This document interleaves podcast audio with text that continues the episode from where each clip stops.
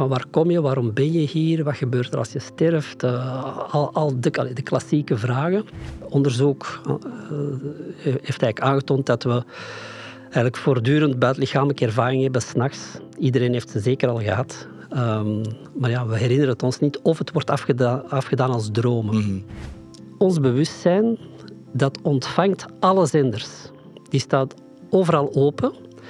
Um, dat kan overal openstaan. Wij zijn eigenlijk door onze opvoeding, onze cultuur, met de beste bedoelingen, zijn we, zeker door ouders en leerkrachten, um, zijn we geconditioneerd om enkel ene zender te ontvangen.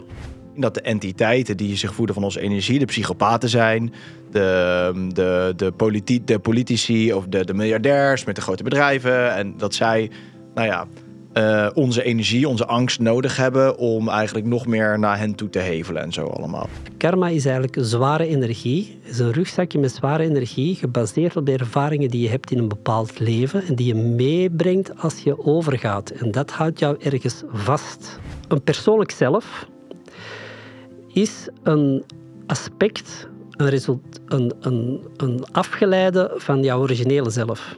En jouw originele zelf, hoe zou je dat kunnen omschrijven? Dat is eigenlijk de oorspronkelijke vlam, de oorspronkelijke energie, de oorspronkelijke, het oorspronkelijke aspect van jouw totale zelf, dat hier een ervaring komt beleven. Ik zou ja, mensen aanraden om over de dood heen te gaan en te kijken waar je terechtkomt.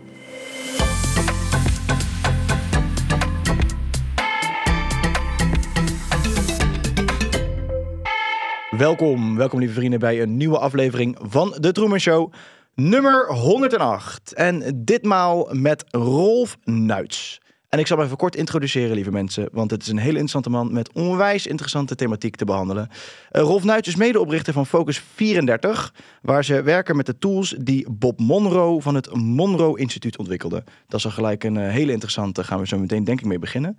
Uh, ook is hij gecertificeerd trainer en als gecertificeerd trainer kan Rolf jou helpen bij het doorgronden en het verhogen van het menselijk bewustzijn door gebruik te maken van onder andere audiotechnologie en HemiSync.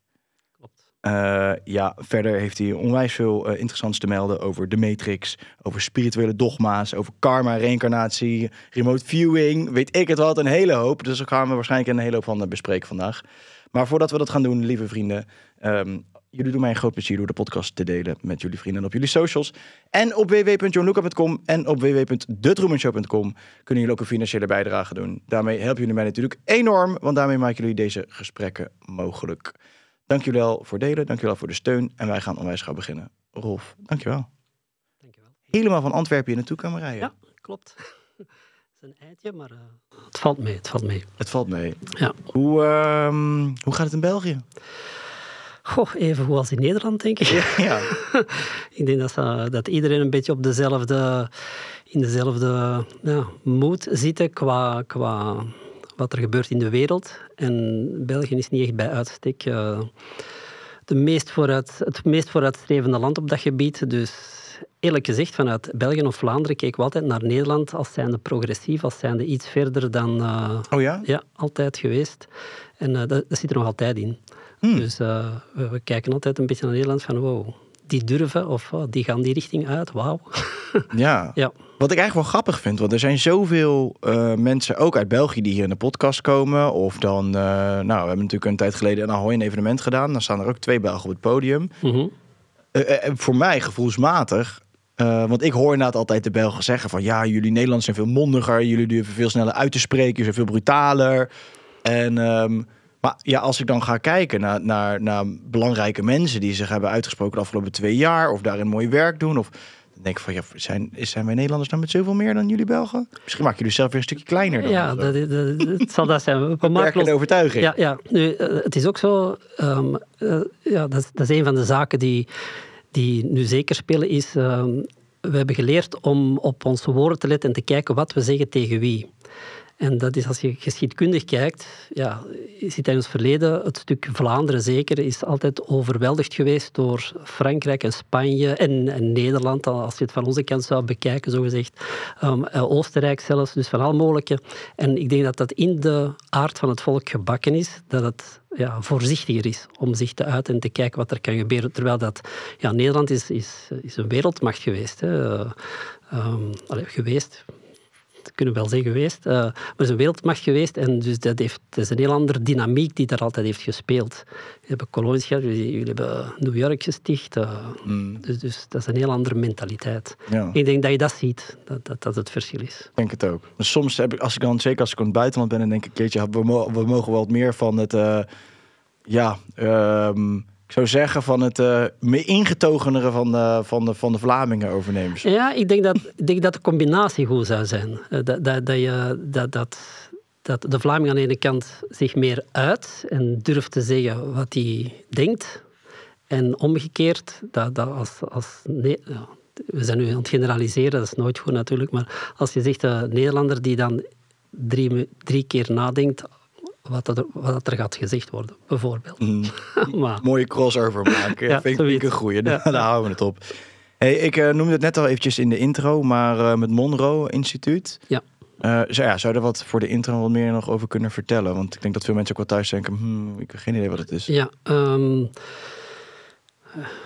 ja misschien interessant om, om even aan te halen hoe dat ik er beland ben. Ja. Dat is misschien een klein, kleine achtergrond daarbij. Um, ja, ikzelf, ik ben altijd... Ik kom eigenlijk uit, een gezin waarbij dat zowel de wetenschappelijke inslag en de geschiedkundige inslag... Mijn vader was ja, enorm geïnteresseerd in geschiedenis. Um, de politieke inslag besproken kon worden. Maar evengoed de andere kant, het paranormale, zoals men zegt. Um, er werd gesproken over buitenlichamelijk, over paragnosten, over andere theorieën die de bestaande wetenschappelijk bijvoorbeeld in twijfel trokken en zo meer. Dus er, was altijd, er is altijd ruimte geweest om daarover te praten.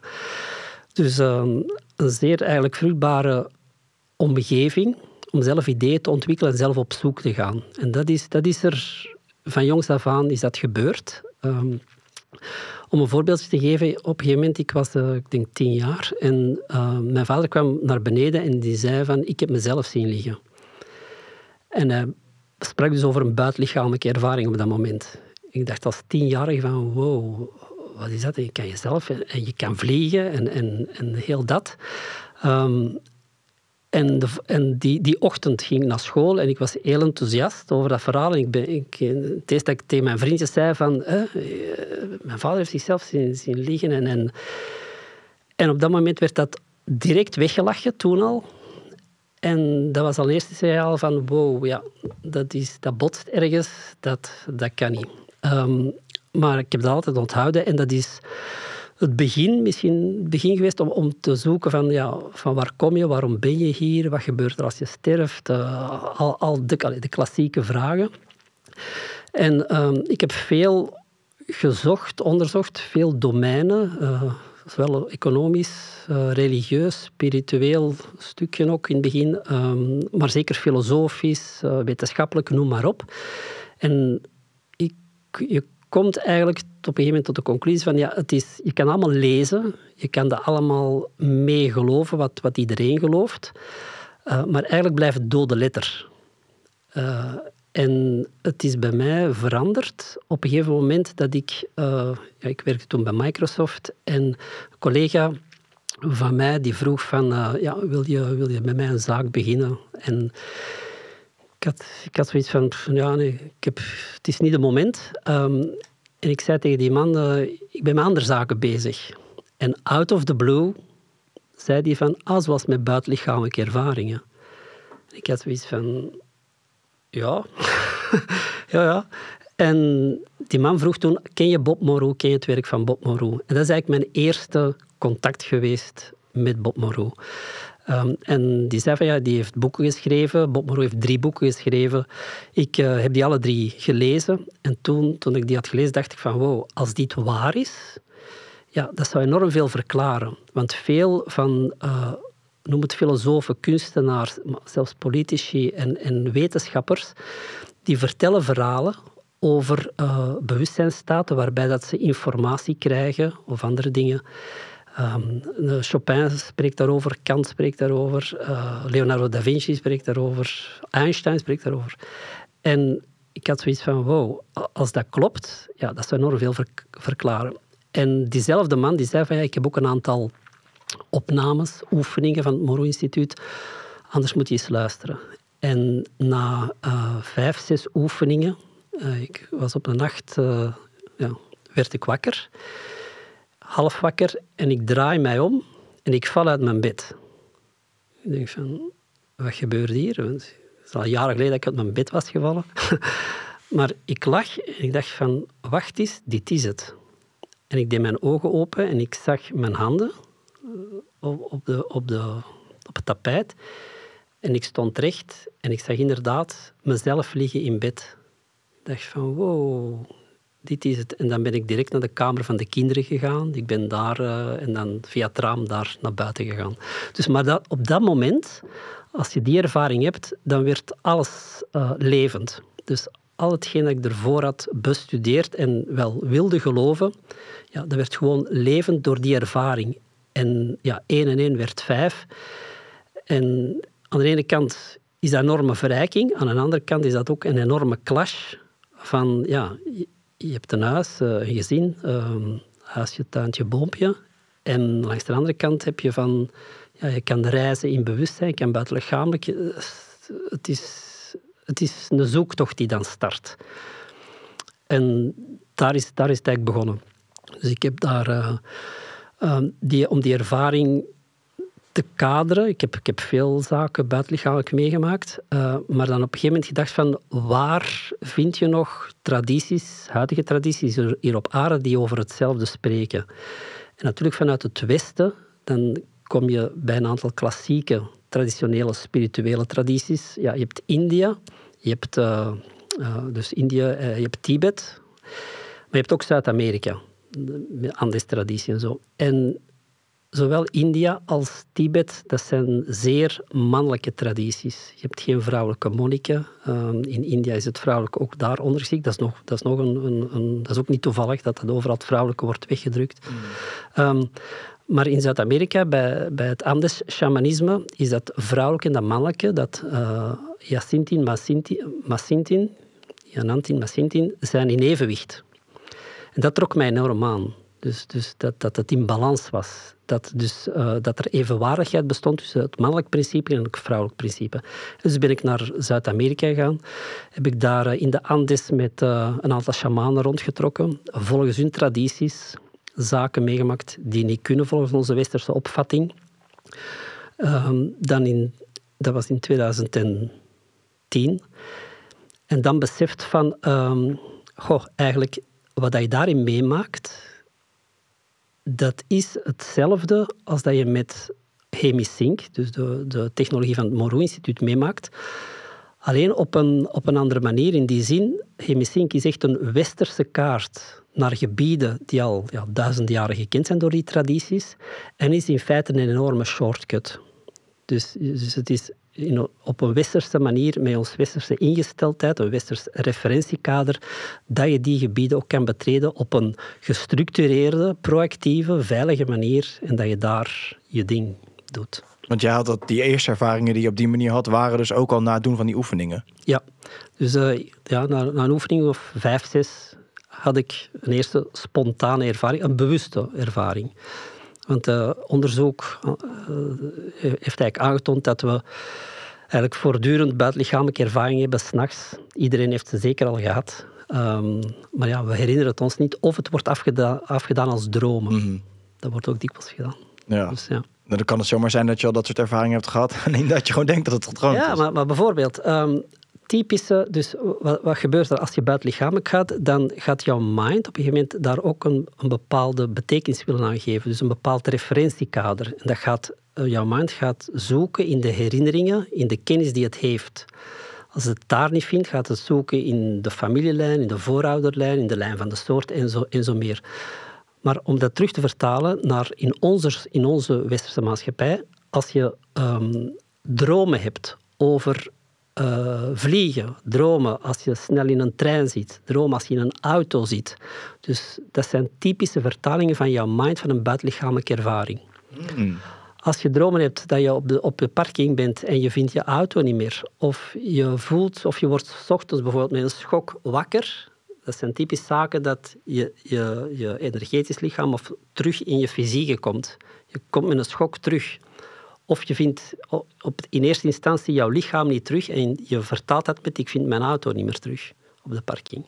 Wauw, dus je hersenen moeten er een soort van iets aan koppelen wat je eigenlijk al kent, omdat je het anders niet kan eh, plaatsen wat er gebeurd ja, is. Ja, ja, dat gebeurt heel dikwijls. Dus als je zulke dromen hebt, en, en dan is het leuk als je dat begint te beseffen, oh, ik zit in die droom, dat je weet van, wacht, dat is geen droom.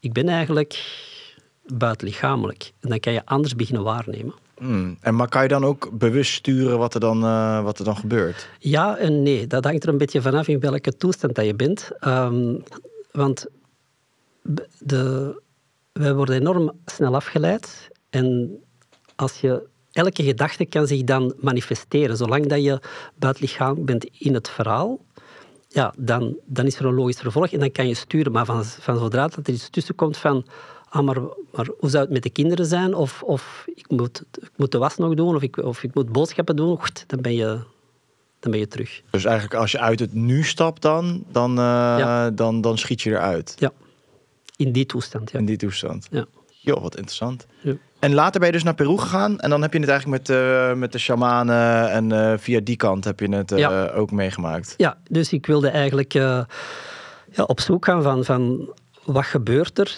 Zijn die tradities er nog? En dat trok mij enorm aan. Dus ik ben... Uh, ik heb een maand ongeveer in de Andes gezeten toen, met, een stuk of vijf, zes shamanen. En um, ja, daar ervaringen meegemaakt. Bijvoorbeeld, ja, een van de zaken was, we zijn uh, ja, in het, in het Andes-traditie heb je verschillende soorten shamanen, maar om, om twee categorieën te noemen, je hebt de Pampa Messayok en de Alto Messayok. En de Pampa Messayok zijn de shamanen die werken met moeder aarde, met Pachamama, met, de, met de plantjes en, en, en, en noem maar op. En, je hebt, uh, en die krijgen hun teachings van de Apus, dat zijn de Mountain Spirits. En je hebt de Alto Messayok. De Alto Messayok die krijgen, um, die, die, uh, die krijgen hun teachings eigenlijk... Um, ook van de mountain spirits, het is bedoeld dat zij die voorbij gaan, dat ze die overstijgen. Dat ze daar, dus, en zo was een Alto Mesa bij, want er zijn er niet meer zoveel in Peru. Er er nog een stuk of negen of tien zijn op dit moment. En, uh, en een aantal Pampa Mesa. En we hebben daar een ritueel of, of een initiatie gekregen van Alto Mesa um, waarbij dat je in een gletsjermeer op 4000 meter hoogte wordt je ondergedompeld met jouw drie krachtpunten. Trouwens, ook drie punten die in elke traditie terugkomen. En um, dus ijskoud natuurlijk, ik deed dat. En toen ik er terug uitkwam, um, ja, was die realiteit gewijzigd. De waarneming was gewijzigd. En um, voordien hadden trouwens twee pampamessuik met uh, eigenlijk een soort uh, stokken. De zware energie, de hucha, afgeslagen van, van jouw fysieke lichaam. Niet echt geslagen, maar, maar daarnaast uiteraard. En ja, ik heb me nog nooit zo licht gevoeld toen ik uit dat water kwam. En op dat moment, ja, ik ga, ik ga terug naar waar dat mijn kleren lagen. En op dat moment ja, is er een berg, een Umantai. En is er ineens een connectie met die berg. Is er een communicatie. En ik heb daar gestaan, ja, ik weet niet hoe lang, dat er uitwisseling was van communicatie. En dat was, dat was ja, een, hoe noem je dat, mystieke ervaring, of, of, hoe, dat je het wilt noemen. Je ziet in een andere bewustzijnstaat. Je ziet, je ziet, je ziet met, met jouw bewustzijn, ben je gelinkt met andere velden, je ziet helemaal ergens anders. En dat was voor mij ja, van oké, dit, dit, dit is eigenlijk ja, is dat je ook met hemicin kan, kan bereiken, maar natuurlijk in hele entourage, in hele omgeving van de Andes en met die, met die shamanen en zo was dat... Een soort eenheidservaring eigenlijk dan, toch of niet? Ja, ja een, zeker een eenheidservaring, maar, maar ook een communicatie. Vraag mij nu niet wat er gecommuniceerd is, want, want ik, ik voel dat... Allez, gevoelsmatig kan ik dat terughalen, maar ik kan het niet in woorden uh, nee. omvatten. Nee. Is het niet, want ik, ik, ja, het lijkt me natuurlijk onwijs gaaf om dit mee te maken, maar om dit, je zou eigenlijk een shamaan in Peru moeten zijn om dit echt toe te kunnen passen in je dagelijkse leven. Klopt. Want hier in het westerse leven leven natuurlijk op een compleet andere manier. Ja, dus vandaar. Dus ik, ik heb lange tijd gedacht van, oh, ik wil die ervaring, ik wil die kennis naar het westen brengen. Uh, ik ben niet de eerste en er veel. Um, maar dan dacht ik van, ja, dat, dat strookt niet met, met hoe, hoe dat wij zijn, hoe dat wij in het leven staan. Ten eerste, Peru. En de andere, dat, dat is een, een verticale uh, cosmologie. Uh, daar werken ze met, met, met de slang en, en de jaguar en dan de condor en de kolibrie en je hebt de mountain spirits. Terwijl bij ons een horizontaal... Nederland is een redelijk vlak land. Nogal. Schijnt, schijnt, ja.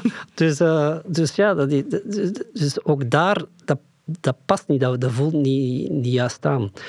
Dus dat heeft mij dan doen inzien ook van, ah ja, maar ik kan ook reizen, wat dat zij doen, uh, met behulp van die hemisync, die veel meer op het Westen, op ons eigenheid is, is toegespitst. Hmm.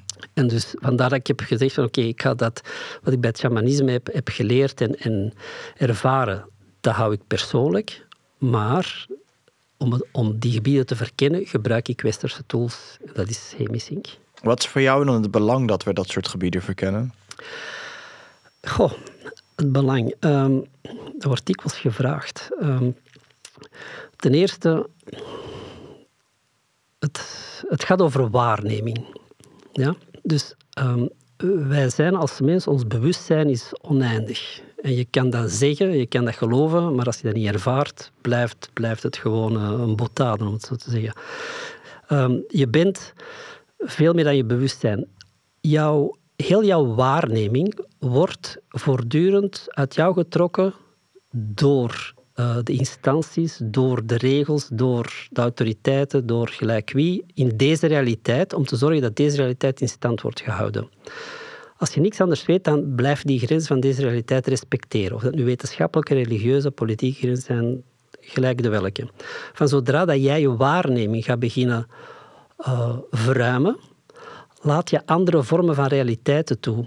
Waarbij dat je deze enorm kan relativeren, maar waarbij dat jouw waarneming zich openzet voor andere mogelijkheden. Um, ik gebruik daar graag het, het, het beeld van, van die oude radio die nog bij grootmoeder of bij overgrootmoeder stond, met die grote draaiknop, uh, vooral die, die zenders. Uh, dat is eigenlijk een beetje hetzelfde. Dus ons bewustzijn, dat ontvangt alle zenders. Die staat overal open.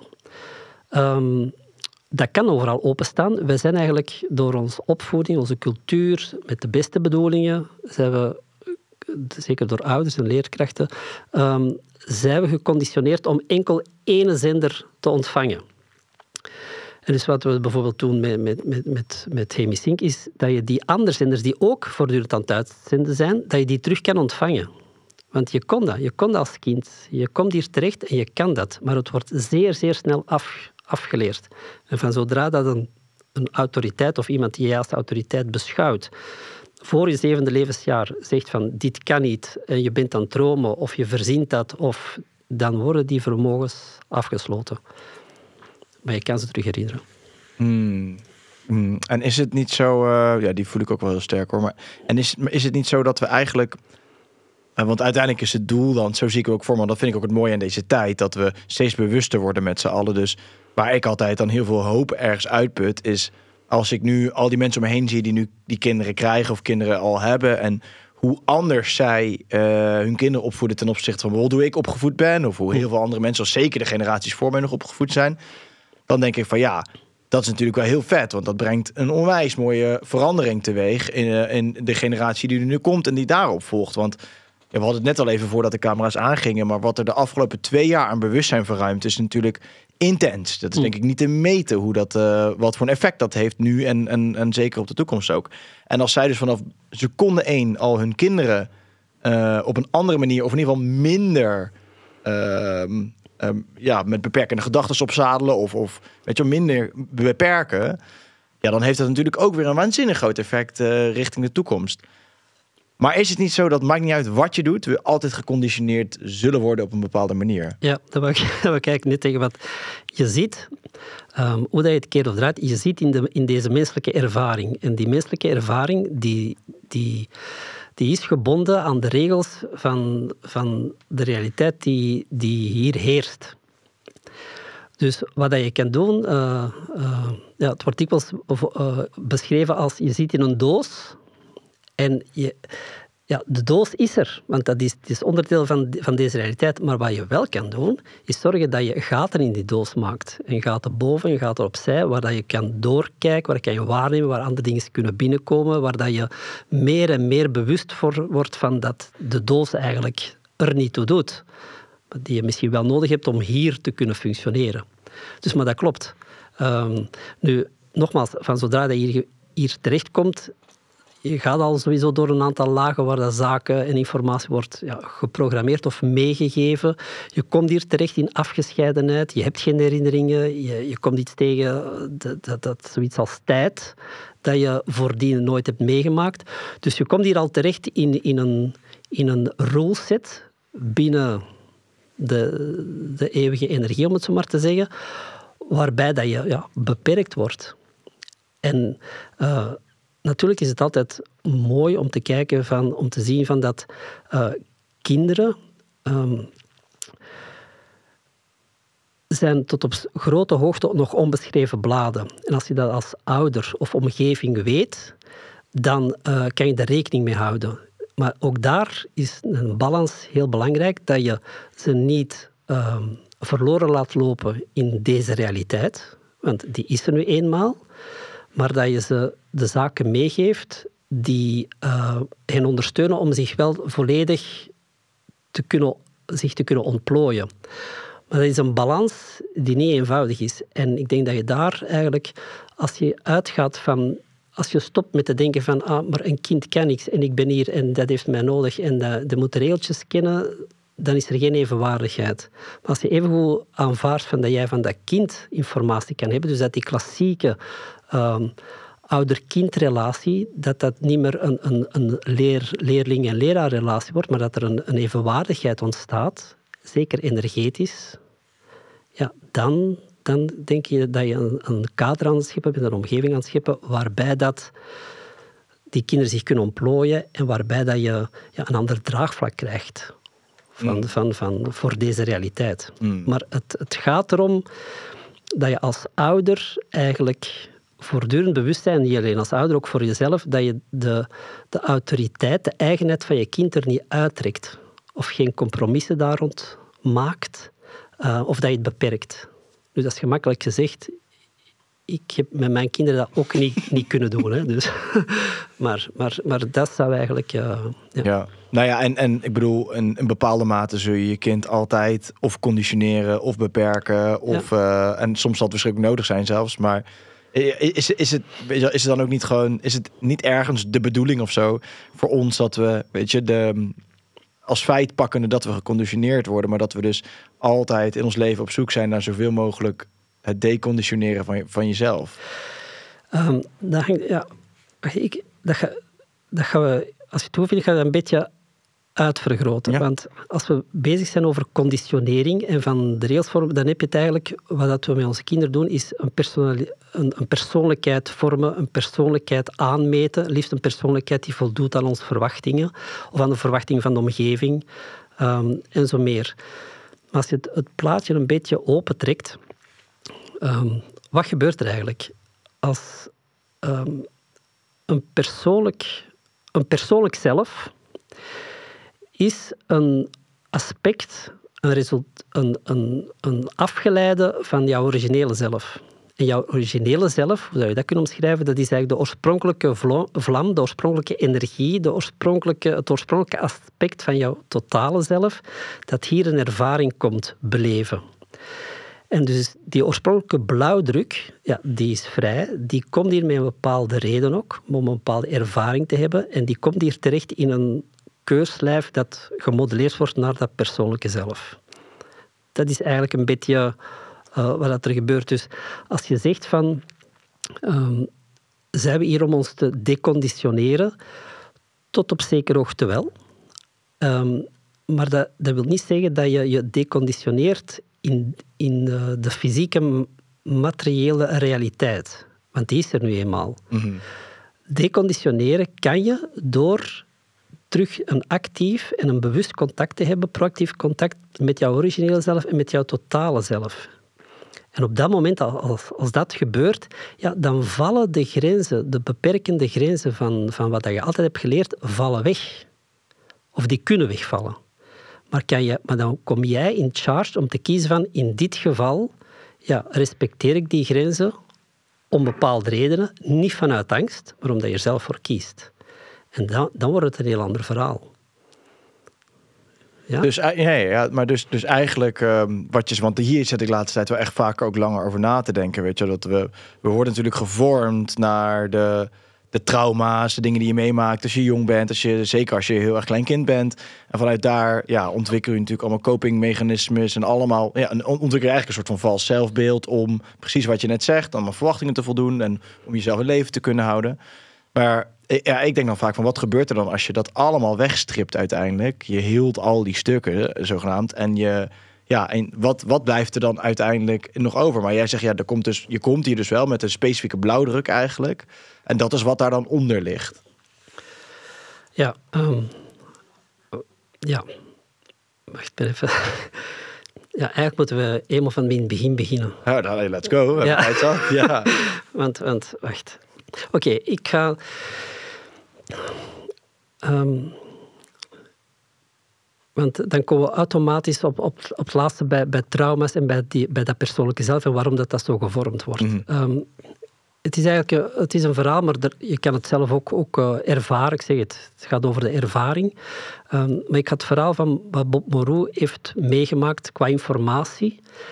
En nogmaals, ik heb al ken enorm veel mensen die, die, die, die er zelf zijn achtergekomen dat het voor hen klopt. En hoe dat de, wat de weerslag is op, op deze realiteit. Nu, um, het verhaal van Bob is als volgt. Dus Bob, Bob was iemand, Amerikaans zakenman, die heel bedreven was in, in buitenlichamelijk reizen.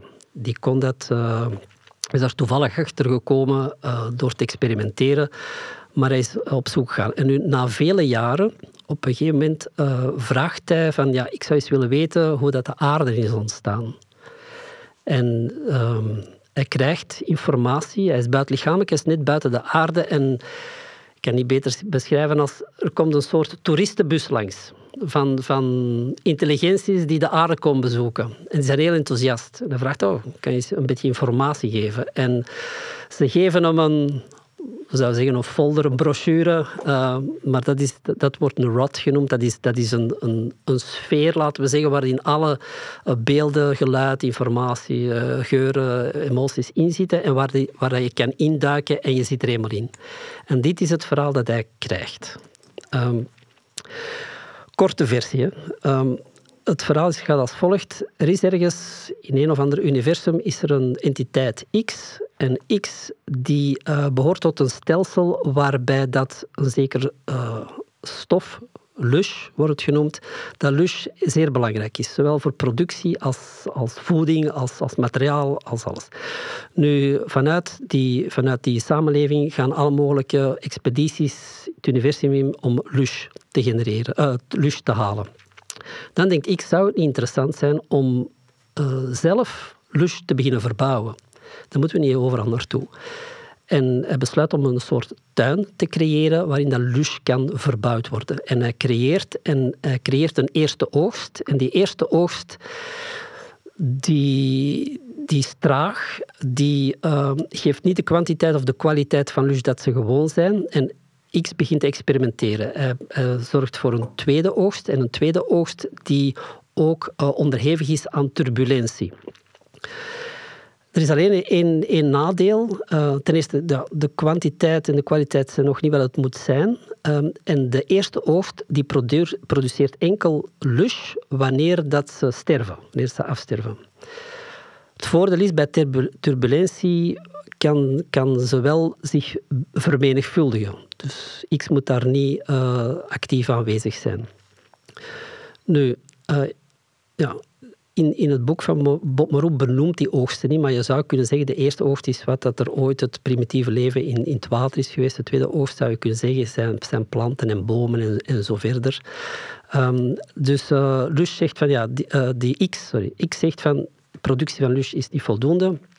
Ik ga er ook um, uh, mobielen bij zetten. Mobielen die de, eerste oogst opeten, die de tweede oogst opeten, dus de planten opeten. Wat wil dat zeggen? Dat er lus wordt gegenereerd. Als die tweede oogst doodgaat, wordt er lus ge, uh, geproduceerd. Als die mobielen sterven, dan wordt er ook lus geproduceerd. Dus hij heeft al op drie plaatsen dat er, dat, dat, dat er productie is. Maar ook daar is de, de, de kwantiteit begint te stijgen, maar de kwaliteit is nog niet navenant. Tot op een gegeven moment dat hij merkt dat er twee van die mobielen um, uh, beginnen te strijden, omdat er te weinig voedsel is, te weinig, uh, te weinig tweede oogst is. De tweede oogst begint op te geraken. En wat gebeurt er? Hij ziet die twee strijden en er is een, een piek, er is, er is een, enorm, een, een sterke toename van de kwaliteit van lus. En ik vind dat zeer interessant. Hij zegt van, weet wat ik ga doen? Ik ga nog meerdere mobiel erbij zetten. Kleinere, die, die grote aanvallen, dat er meer strijd is. Er, er ontstaat schaarste, meer schaarste. En de lusproductie die stijgt zowel in kwantiteit als kwaliteit. Nu, uh, hij is redelijk tevreden. Ik zeg hij, het kan een zij, een het zijn, ik weet niet. maar uh, hij zegt van... Uh, ik heb het systeem door, maar het, het, is nog te traag. Dus hij veegt alles opzij en hij begint terug van nul, eigenlijk met een vierde oogst, met allemaal kleine mobielen, enorme variëteit.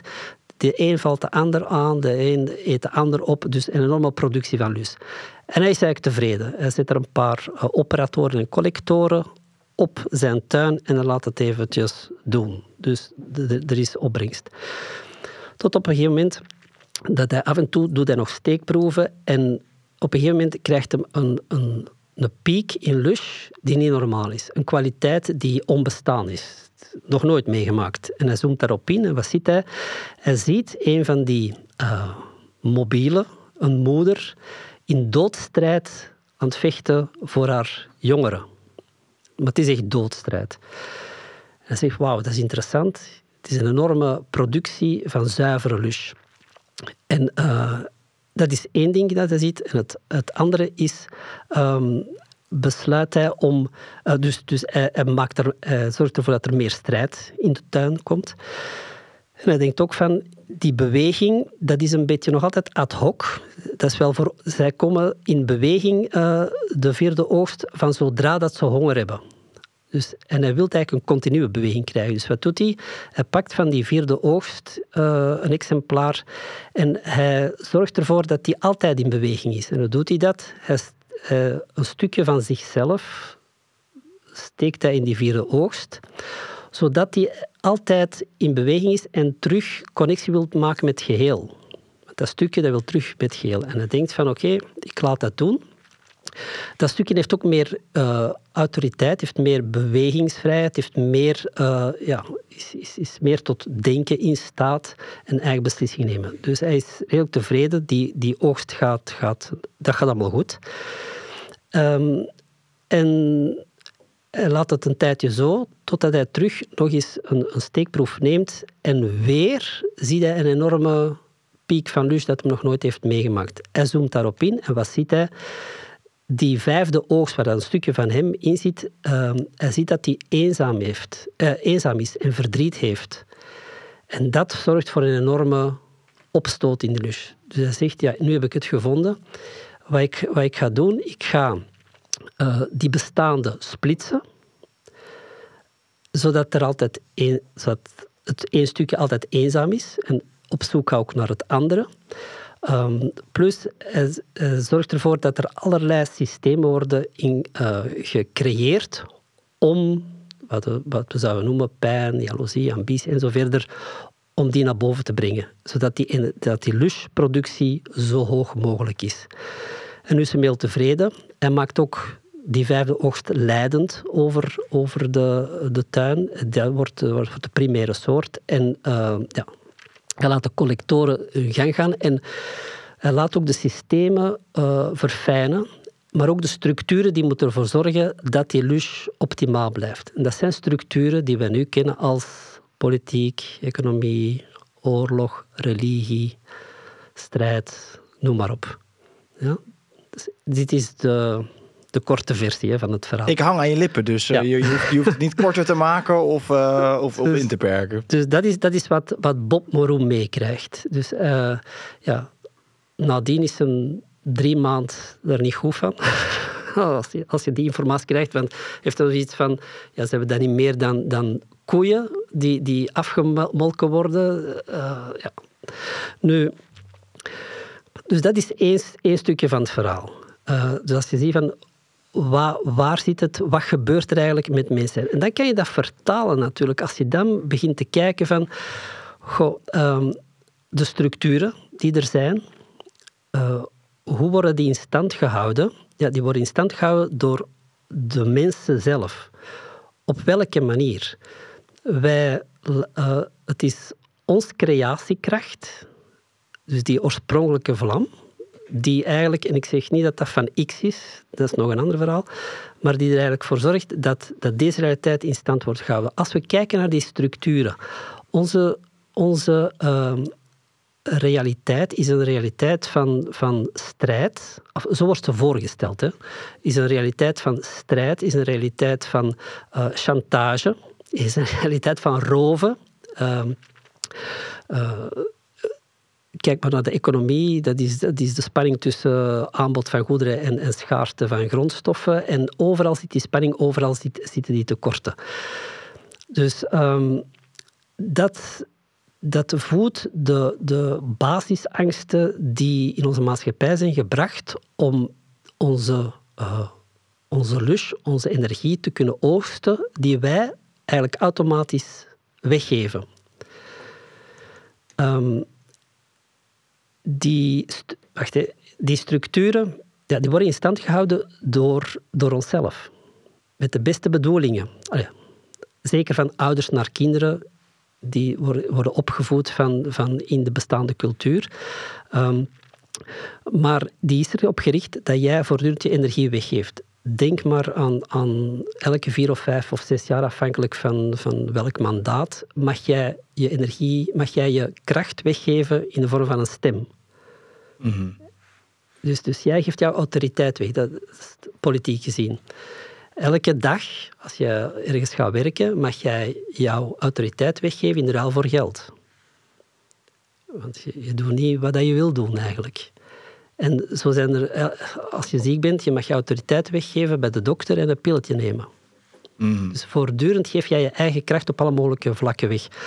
Nu, die vlakken die worden voornamelijk um, ook uh, gemanaged door, door angsten die in onze maatschappij zeer, zeer sterk worden be, bespeeld. Welke zijn die angsten? Uh, de, ja, de drie basisangsten waar dat er veel wordt, wordt rondgedaan, waar dat er veel programma's worden rondgeschreven, waar veel structuren rond zijn opgebouwd, is ten eerste een angst voor schaarste of armoede. Dat is eigenlijk tekorten. Mm En denk, als je even denkt van, ja, mensen, ook als je veel verdient, toch zit je in, de, in, in, met, dat financieel stelsel dat je, ja, klopt, en ga ik wel toekomen en, en ik wil dat, en ik wil dat, ik wil dat. Energiecrisis, tekort aan energie, tekort... We leven in armoede en tekorten. Tweede is um, een angst die wordt enorm gebruikt, is de angst voor kritiek. Vroeger was dat politiek correct zijn, nu is dat heel het woke gedoe. Dat er, dus ja, je, mag, je mag dat niet meer zeggen en, en oei, en, en wat gaat die wel zeggen? En als ik dat denk, of nog maar zeg dan dat, Vlamingen zijn er heel goed in. wat, wat gebeurt er dan? Dus heel dat concept, als, het is, het is gisteren of wanneer dat, dat men zei van ja, de boeken van Roald Dahl worden nu aangepast. Gisteren of zo gelezen. Ja, Dat vind ik echt, dat is een mooi thema om die misschien straks even erbij te halen. Dan moet je vooral je verhaal door vertellen, want dat vind ik, hier heb ik zo boos van geworden toen ik het las. Echt verschrikkelijk, maar dat komt zo meteen. Ga door. Dus, dus, maar dat is dat woke gedoe. Dus, dus, dus van, van dat je niet meer mag denken wat je wilt en, en, en, angst voor kritiek. Dus. En het, uh, het derde uh, angst die wordt ge... Wacht, nu ben even... Je hebt... Het is nog een derde. Ah, gezondheid. Mm angst voor een slechte gezondheid. Ja, daar kan ik niet direct een voorbeeld bij vinden, maar coronacrisis bijvoorbeeld. Bijvoorbeeld, om maar eentje te noemen. Ja. Dus, dus, ja, dus enorm, dus, maar dat zijn drie gebieden waarop enorm veel angsten worden. Of, of uh, griep, prikken en vaccin en noem maar op. Dus dat zijn drie grote. Nu, je hebt er nog drie die worden bespeeld en dat is um, de angst om liefde te verliezen. En die wordt, kijkt naar alle mogelijke tv-programma's mm -hmm. en films en, en, en dramaseries en soapseries. Dat, dat is één groot thema. Uh, angst voor ouderdom is er eentje. Waar dat er, en ook angst voor de dood. Die zijn geen, al die zes angsten zijn geen natuurlijke angsten, die zijn allemaal aangeleerd. Van jongs af aan, door cultuur, door ouders worden die aangeleerd. Maar die angsten zorgen ervoor dat jij jouw energie weggeeft. De structuren die zijn gemaakt, politiek, economisch en zoverre, houden die angsten in stand, die stimuleren die. En jij, jij gaat erin mee. Dat is eigenlijk wat er gebeurt. Dus vandaar als we spreken over die programmatie en dat conditioneren, dat conditioneren gaat via die structuren, zorgt ervoor, via die angsten wordt jouw energie op die manier ja, beknot. Uh, je kan jezelf niet uiten, wordt getraumatiseerd. En dat is eigenlijk en dat, dat, dat, dat, is dat persoonlijke zelf. Terwijl dat jouw origineel zelf hier is gekomen om een ervaring te hebben vrij van die angsten. Mm. Dat is een beetje... En als we dan in het verhaal, want ik heb, je hebt nu, dat is zo'n mooi lang verhaal. Ik heb een paar dingen die in mijn hoofd zitten, maar ik ga ongetwijfeld weer een hoop vergeten.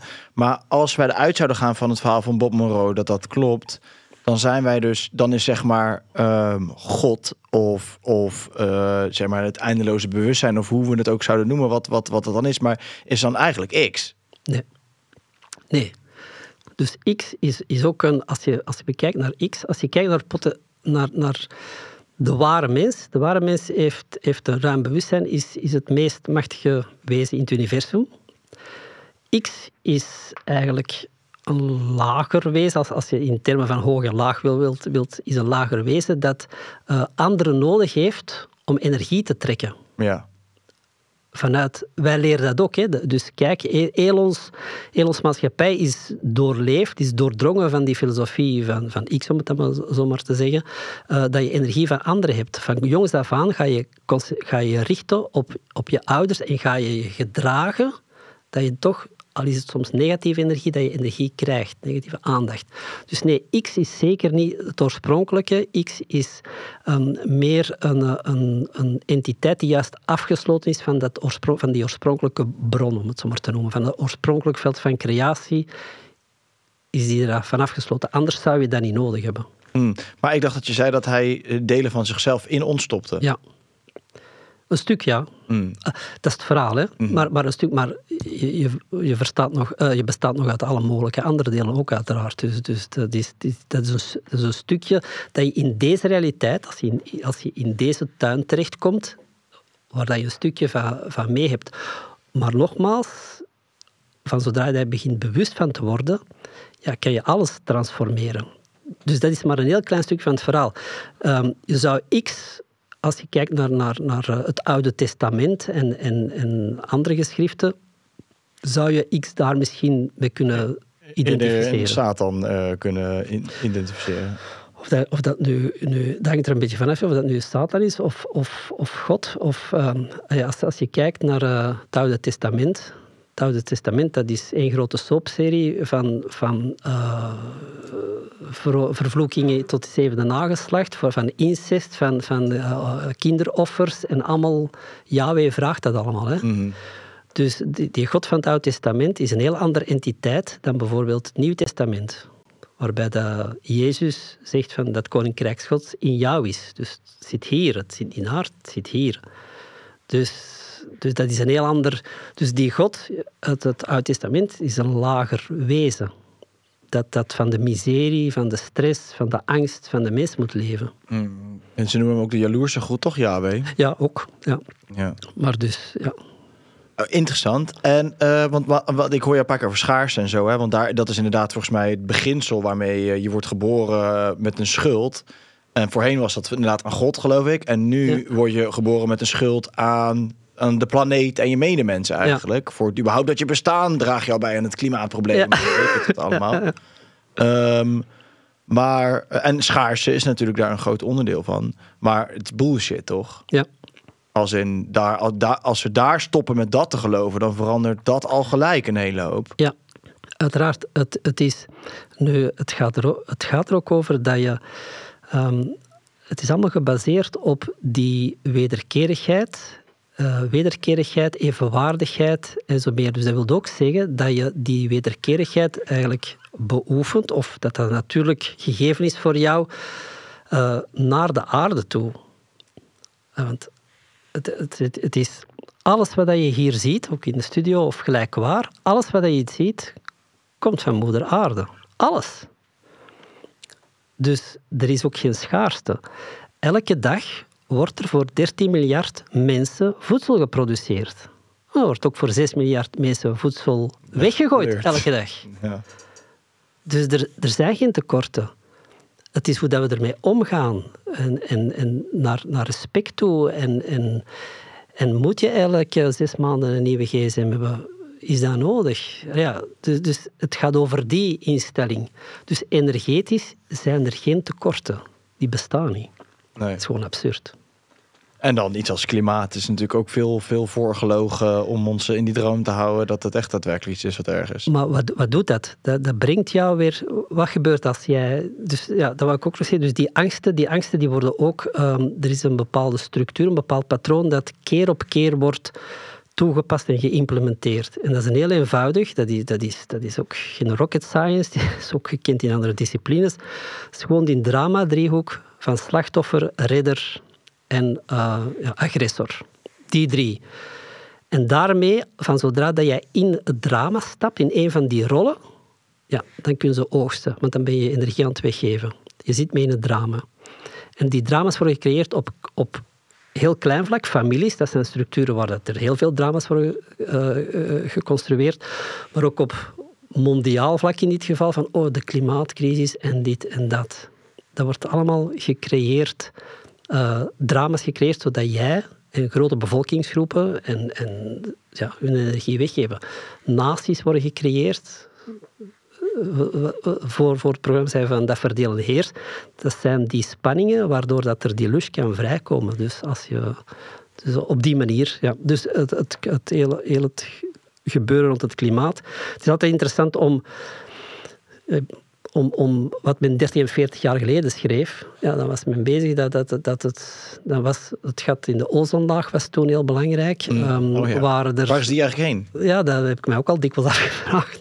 Maar ook eh, dat er... ehm, eh, dat er zelfs een ijstijd ging aankomen, want dat de temperaturen aan, aan het dalen waren en zo meer en zo meer. Du- Dus het is voortdurend, maar als je echt elke keer meegaat op elke stroming, ja, dan blijf je nooit bij jezelf en dan ben je voortdurend die Ja. angst, in die, leef je in die angst. Ja.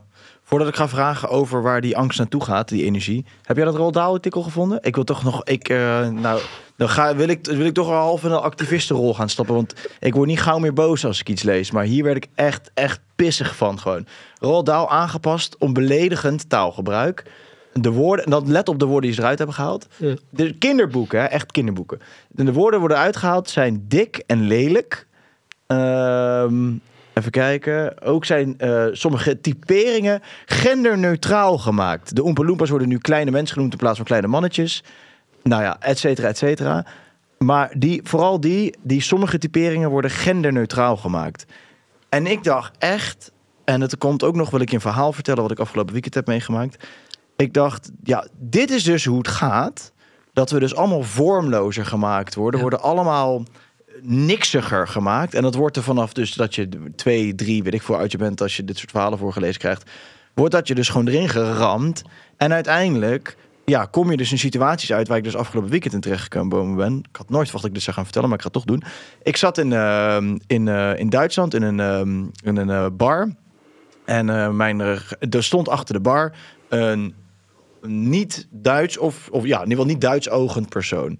En ik zei tegen iemand die met ik was, ik zeg, weet dat die Spaans is? En zij zo, nee, die komt uit Oostblok, weet ik zeker. Ik zeg, weet dat die Spaans is? Toen zei ze, oké, weet dat die Spaans is. Zei ze, ga jij even checken? Toen wilde ik gaan checken. Toen zei iemand anders in mijn gezelschap, zei, dat moet je niet doen, want eh, nee, nee, want dat kan hij misschien wel eens niet leuk vinden. Dus ik zei, dat kan hij misschien wel eens niet leuk vinden. Ik zeg, er zit toch helemaal geen kwade intenties achter. Ik wil gewoon me vragen aan die meneer waar die vandaan komt. Dan als hij het niet leuk vindt, mag hij tegen mij zeggen. Dan, dan zal ik het niet meer vragen Hm. natuurlijk. Maar nee, nee, nee, het zou zomaar eens kunnen zijn. Want ik vind het ook niet leuk waar, eh, dat er altijd mensen aan mij vragen waar ik vandaan kom. Nou, mij vragen mensen het ook heel vaak. Natuurlijk, soms kan ik het wel irritant vinden. Dan denk ik van, ja, oké, maar kijk hoe ik eruit zie. Natuurlijk vragen mensen waar ik vandaan kom als ik gewoon Nederlands zit te praten. Hm. Ik snap het. Kan ik gewoon antwoord op geven. Maar mijn punt van het verhaal is, dat is dus waar we naartoe gaan bewegen. Stel je voor, je zou iemand anders iets doen wat hij vervelend vindt. Ja. Dus moet je Nee, niks. houden. ja. En uiteindelijk heb ik het gevraagd aan de man. En hij zei, kom uit Spanje. Hij vond het super grappig. Heb ik nog een uur mee zitten praten over van alles en nog wat. Ja. Maar, maar kijk, maar kijk wat... wat ah, dat geven wij ook... Allee, dat wordt nu doorgegeven aan, aan kinderen ook. Dus, maar denk vroeger, als, ah, als ik bij mijn vader kwam en ik zei, oh, die heeft, die heeft gezegd dat ik lelijk ben of zo. Wat zegt de vader? Luister niet, dat is een idioot. Trek het u niet aan. ja, Hups. klaar. En er gebeurt niks. Hè. Als iemand zegt tegen jou dat je lelijk bent, ja, wa- wa- wa- wat dan? Heb je de volgende dag kanker? Of, of wat, wat gebeurt? Allee, ja, er gebeurt niks. Hè. Mm, Dus, dus, en, en er zijn twee aspecten. Dus dat aan de ene kant van die, eigenlijk die, die ja, dat, dat, dat intellectueel terrorisme en, en wat er eigenlijk gebeurt. Maar aan de andere kant, wat geef je mee? Dat je de mening van een ander, dat dat belangrijk zou zijn. mm, Want ah ja, want, want, oh, oei, want als die tegen mij zegt dat, dat, dat ik lelijk ben, ah, dat is belangrijk. Want ik, ik moet mij dat aantrekken, want dat mag die niet zeggen. En je wordt drama-driehoek, slachtoffer, Ja. agressor. Ja. Ja, Ja, daar Dus- word je dus- gelijk, de ene wordt in de Ja. slachtofferhoek gezet Ja, en de andere ja. in de daderhoek Terwijl dat gezet. je zegt van, ah, die noemt mij lelijk, is zelfs zo mottig als de nacht. eh. en dan is het, dat is, maar dan is het energetisch is het dan weg. Ja. Het speelt geen rol. Het heeft geen impact. Dus Maar dat, ja, en, en dat is Ja. dus wat er gebeurt. En ligt een lijn met het verhaal van Roald Dahl. Ja. Gewoon dat je, ja, het wordt allemaal vormlozer. En we moeten allemaal maar uitkijken dat we niet iemand anders misschien beledigen met wat we zeggen. Belachelijk. Ja, Ja. Nou, mooi, hebben we dat ook even besproken. Ja. Ehm, wat ik eigenlijk wilde vragen is, eh, want ik vind het wel een hele mooie metafoor met die lush over hoe wij onze energie verspillen aan, aan alles en nog wat. En, en hoe daar eh, van gevoed wordt. Al, zeg maar, je kan het metaforisch aanschouwen, denk ik, en bedenken van ja, dit is gewoon letterlijk hoe je dit systeem daardoor voedt. En hoe we, ja, als we allemaal maar elkaar bang blijven maken en zo, dat we elkaar allemaal zo vasthouden en uiteindelijk in dit systeem en dat we daarmee uiteindelijk ook een politiek creëren zoals die vandaag de dag is, vind ik heel sterk, want daardoor besef je wel van oké, ik kan eruit eh, knippen en ik kan het eh, veranderen, zeg Hm. maar. En dan is de verandering ook niet een andere politiek, maar dat is een verandering dat wij ons allemaal bewuster worden van dat hoe we dit aanpakken niet handig is. Hm. Dat is één. Maar een tweede is, is dat er natuurlijk ook mensen zijn die zeggen dat er daadwerkelijk entiteiten zijn die zich voeden van die ehm energieën, lush, zoals in het verhaal Mhm. wat je net vertelde. Hoe zie jij dat?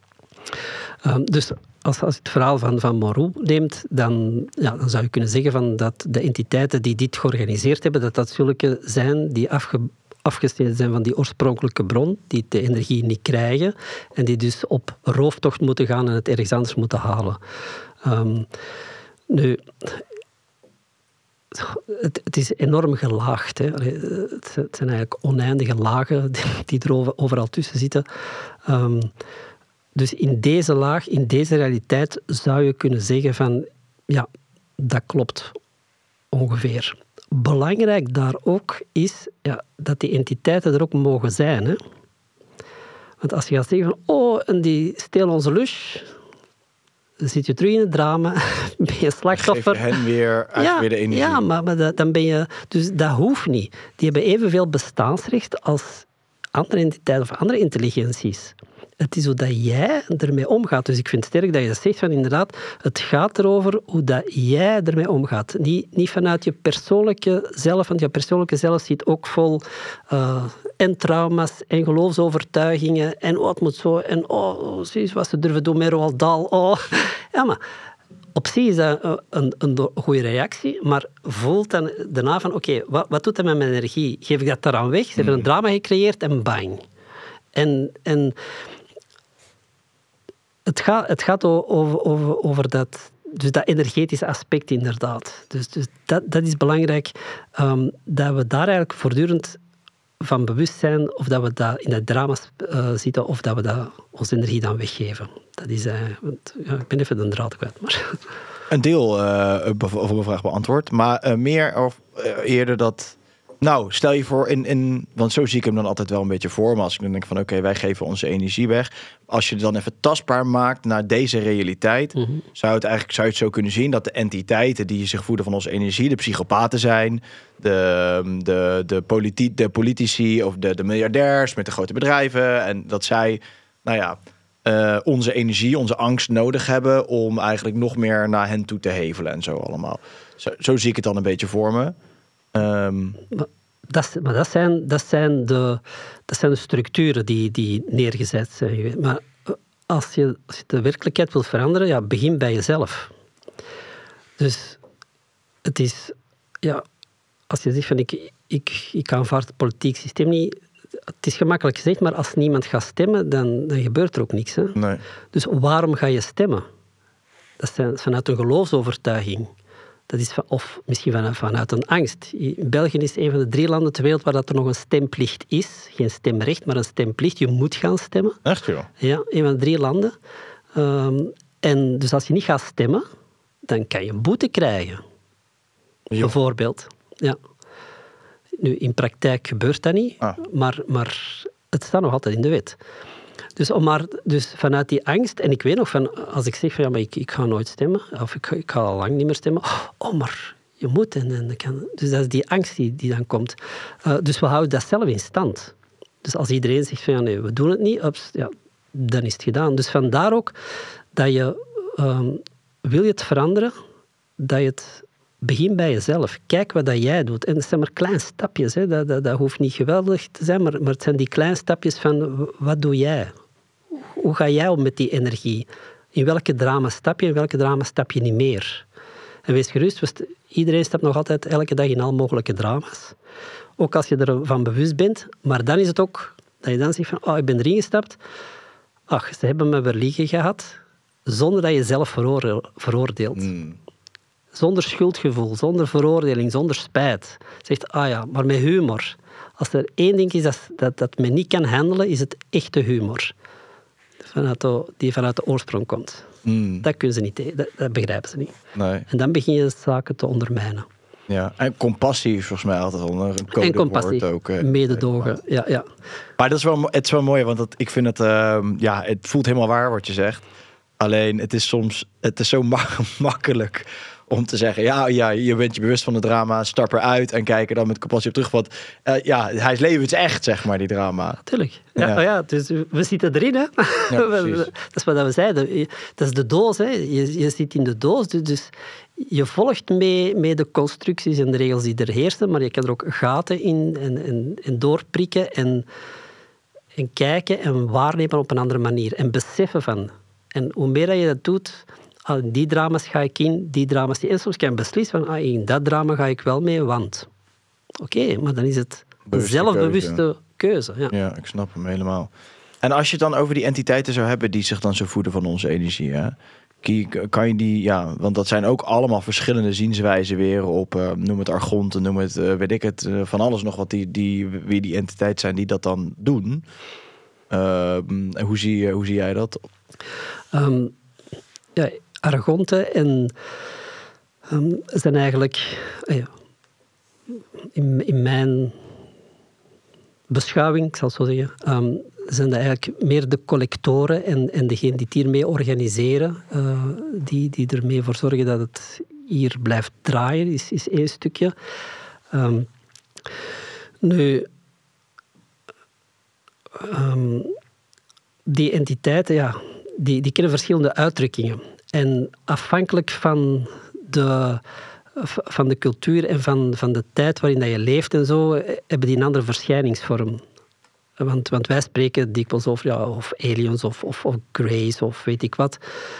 Maar als je duizend jaar terug gaat, dan spreekt men over, over, over andere dingen. Ehm, maar wat, wat wel dikwijls terugkomt, door in heel de geschiedenis, ook bij ons, uh, zijn figuren met, met vleugels bijvoorbeeld. Die kom je overal tegen. En dat, die worden eigenlijk als, als bewakers van deze realiteit beschouwt.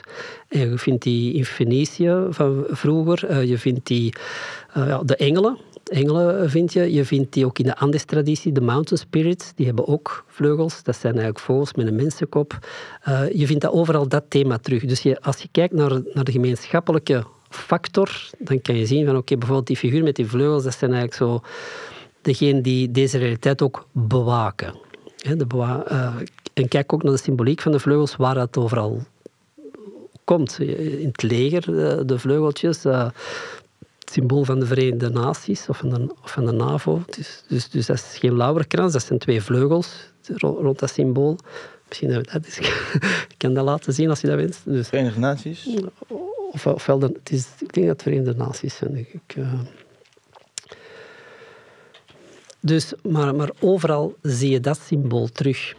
En dus dan weet je van oké, okay, dat is iets universeel dat, dat in, in, ook in, in, uh, in het onbewust van de mens zit. Als je die symboliek ziet, dan gaat er een bepaalde... Symbolen zijn enorm sterk. Hè? Dat, dat, is, dat is eten en drinken. Hè? Dat, dat, er komt enorm veel informatie in de woorden. Dus heb je de, mm. dat is geen lauwerkrans, dat, dat, zijn, dat, zijn, vleugels. dat zijn vleugels. Twee vleugels die dus de wereld beheersen. Ah. En bewaken. Op een platte aarde heb ik ook wel eens gehoord dat het hiervoor staat. dat is nog een ander, dat is nog een ander eh, onderwerp. Maar, maar ja, dus, dus, dus, um, dus dat zijn collectieve symbolen die van zodra dat je ermee in contact komt, die bepaalde programma's bij jou activeren, veelal onbewust, en die jou in een bepaalde toestand uh, brengen en die dikwijls in een toestand van ontzag of van oh engelen en oh de Verenigde Naties en, en wat gebeurt er? Dan is die evenwaardigheid er weer niet en hops, wordt er weer energie weggegeven. Dus die symbolen en symboliek dat er wordt gebruikt is enorm sterk en heeft enorm, um, ja, met enorme bedoeling dat die, wordt gebruikt. Nu, dat is één stukje als, als je kijkt naar de ander. Nu, in onze tijd wordt er veel gesproken over reptilians en over andere rassen en zo verder. Um, mijn ervaring is dat er inderdaad verschillende rassen hier zijn die je kan ontmoeten. Er zijn ook veel verschillende rassen die de aarde in doog houden. Um, uh, waar je mee in contact kan treden als, als, als je dat wenst. Um, maar ik zou zeggen, ja, doe ga zelf eens kijken, ervaar het eens zelf. En of dat dan nu reptilians zijn of, of soort insecten of, of andere, op zich uh, doet dat er niet toe. Nogmaals, die hebben allemaal hun eigen bestaansreden. Die hebben, zitten allemaal met een bepaalde uh, uh, motivatie hier of, of juist niet hier. Maar het is aan ons als, als, als mens om daar mee om te gaan. En om daar niet in het drama en slachtoffer en weet ik wat, wat te stappen. Mm. Dus... Hoe vind je dan bijvoorbeeld als... ik weet niet of je daar een mening over hebt hoor, maar hoe vind je dan bijvoorbeeld dingen die, die David Icke zegt met, uh, met over reptilians en zo. Want die, die voedt wel best wel het idee ook dat wij, soort, dat zij wel, weet je wel, bewust ons onder de duim houden. En daarmee zou je ook kunnen zeggen bijna dat we hen ook alweer wat, wat autoriteit naar hen toe uh, bewegen, zeg maar. Ja, nou, ja, bewust onder de duim houden. Als je kijkt naar de constructies die ze allemaal zijn gemaakt, op, op een gegeven moment, op een gegeven moment level, zitten daar inderdaad, ja, niet op een moment zitten overal, maar, maar zitten daar, noemt ze dan reptilians, die de zaken ook, ook beheren en beheersen. Dat klopt, dat, is, die zijn, dat zijn ook, ook rassen die, die, die het mee uh, in stand houden. Um, maar nogmaals, ook daar, hoe dat jij er tegenover staat. En met ons verstand en met hoe dat we zijn opgevoed en met onze perceptie. En kan je zeggen van, ja, ze doen gruwelijke dingen en, en in, in onze ogen.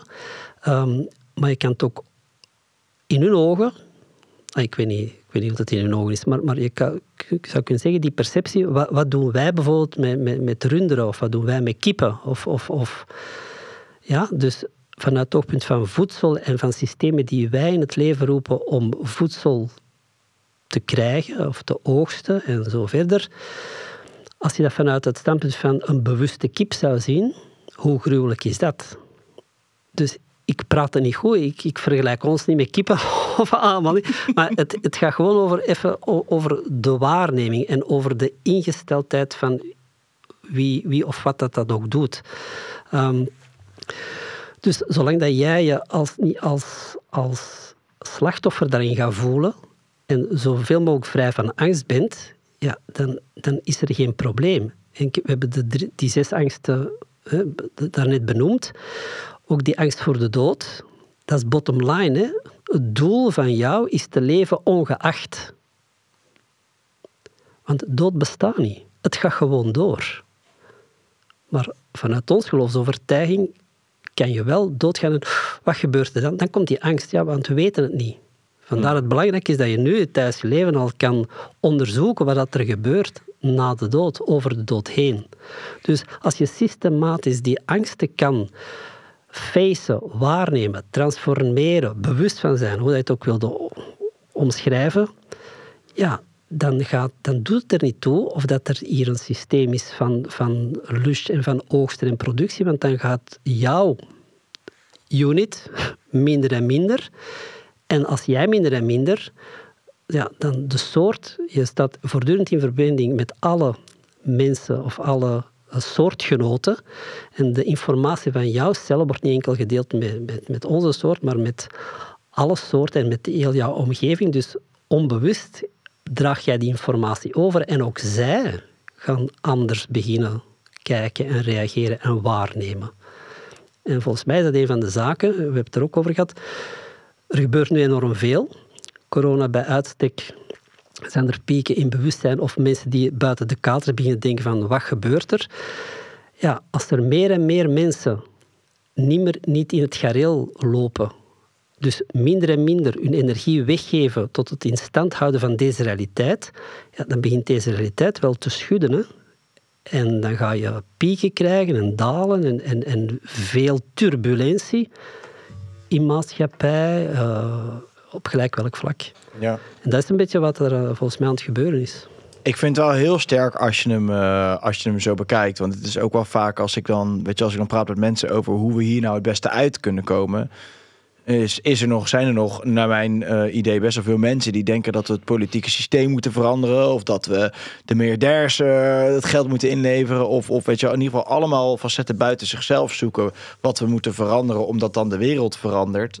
Um, terwijl, ja, ik denk, ja, doe je. Want als je de politiek omverwerpt, dan uh, staat er volgend jaar gewoon weer een exact dezelfde politiek daar. Als wij niet bewuster zijn geworden in de tussentijd. Want wat daar in die politiek zit, is gewoon eigenlijk weer een afspiegeling van hoe bewust wij zelf zijn eigenlijk.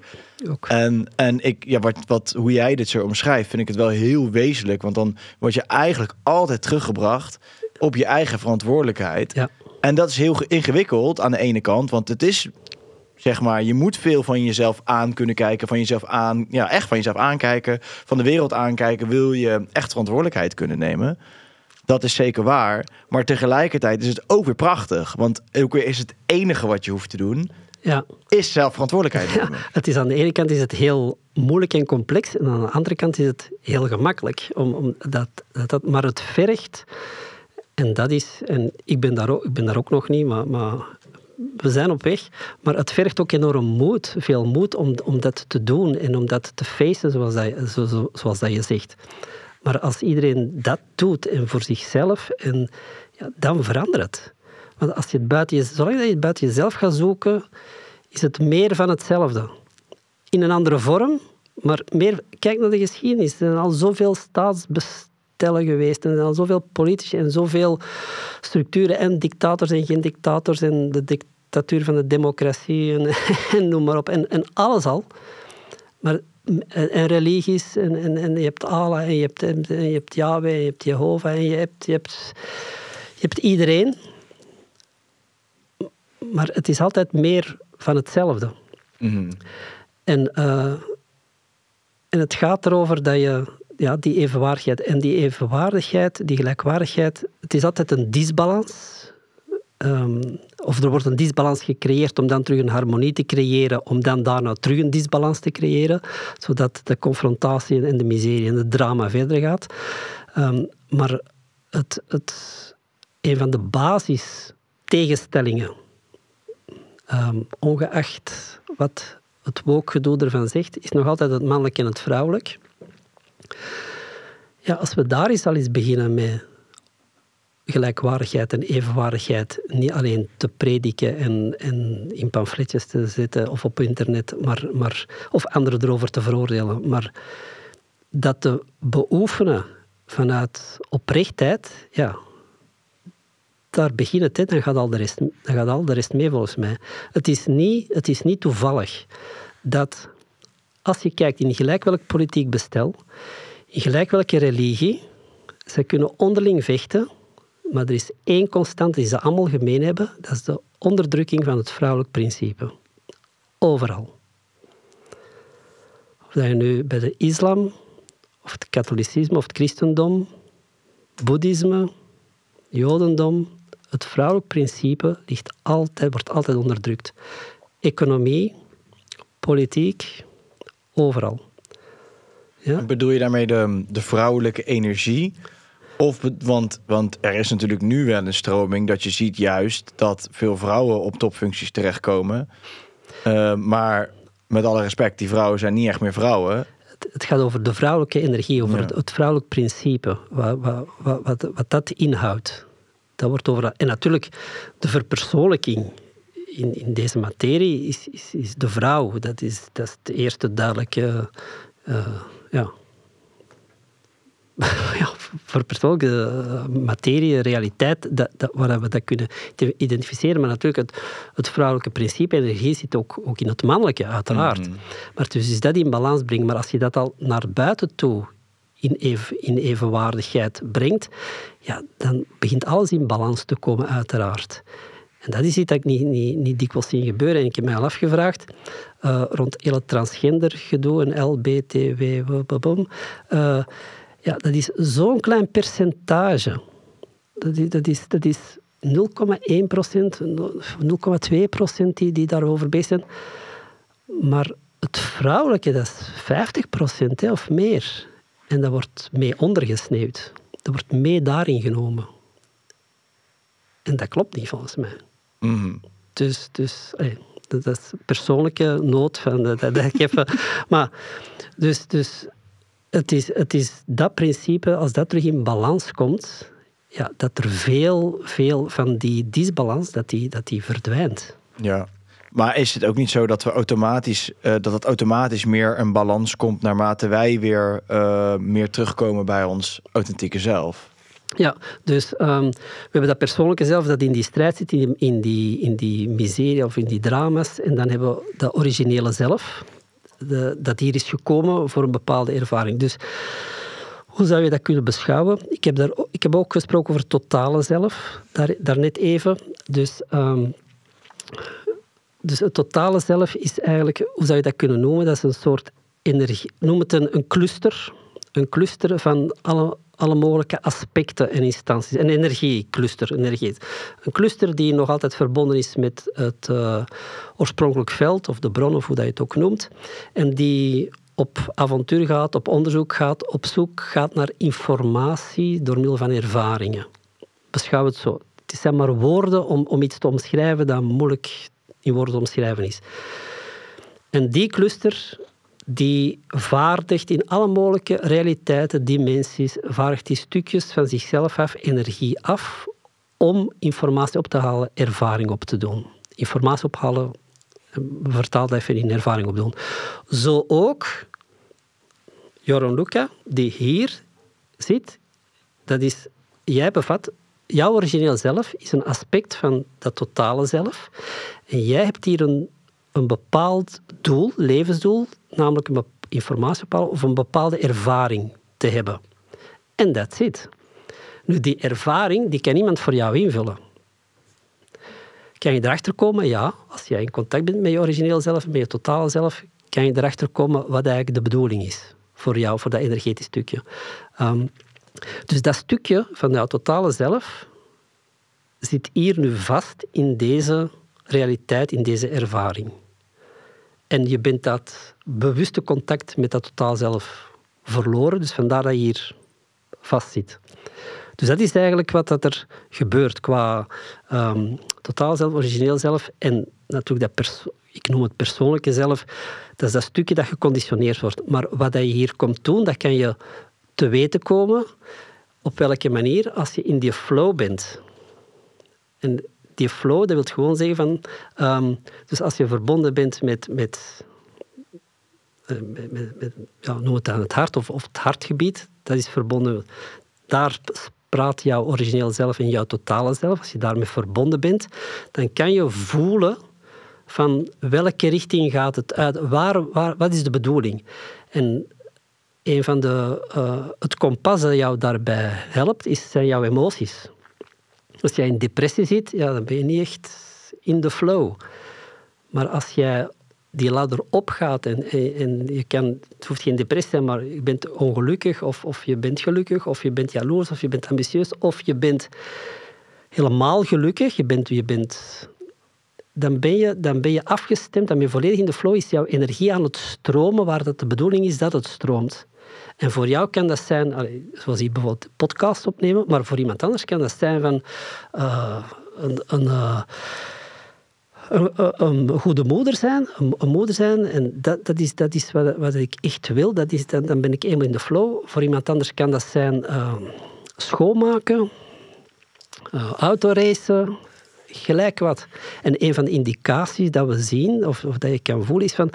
Voel eens wat dat je wou zijn of doen of worden als je kind was.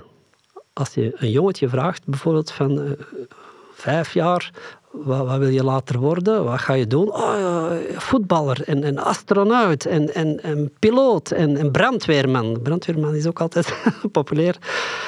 Maar is niemand die zegt van ah, advocaat en boekhouder. En dat komt niet van hier. Dus, dus als je dit, dit is een enorme, uh, dus die emoties, die oorspronkelijke, dat, die oorspronkelijke energie die je kan aanraken via originele zelf, dat, be, dat bepaalt of dat je je levensdoel aan het leven bent of niet. Hmm. Op elk moment. En hoe zie jij dan, want dit is wel iets waar ik laatst ook over nadenk. Want ik, tot een bepaalde hoogte denk ik dat je helemaal gelijk hebt. Maar wat ik ook wel um, uit eigen ervaring heb ervaren, is dat jij denkt iets te doen omdat uh, je hart erin ligt of omdat je er met passie in zit. Maar dat je er eigenlijk achter komt dat het vooral bepaalde gaten in jezelf opvult. Die, um, nou ja, bijvoorbeeld je doet omdat je graag gezien wil worden. Dus dat je daardoor iets gaat doen waardoor je naar buiten treedt. En omdat je dan, nou, krijg je heel veel positieve aandacht. En dan voel jij je weer goed over jezelf. Omdat je een afscheid hebt gecreëerd. Dus je kan dat verwarren vaak, denk ik. Met uh, een, een, een zielemissie of een, of een, nou, hoe je het ook wil noemen, of wat je net omschrijft. Uh, kan je vaak verwarren Terwijl het dan misschien eigenlijk juist iets is, eerder een soort opvulling van een, van een bepaald iets wat je niet hebt gekregen in je jeugd. Of ergens toch weer een traumadichting of zo. Maar dat is wat je begon te zien, ja, soms denk je. Mm. Ja, ja, van zodra je begint te denken, dat, ja, ja, dat, dat zit in de constructie. Nu, dus het, het, gaat over het voelen.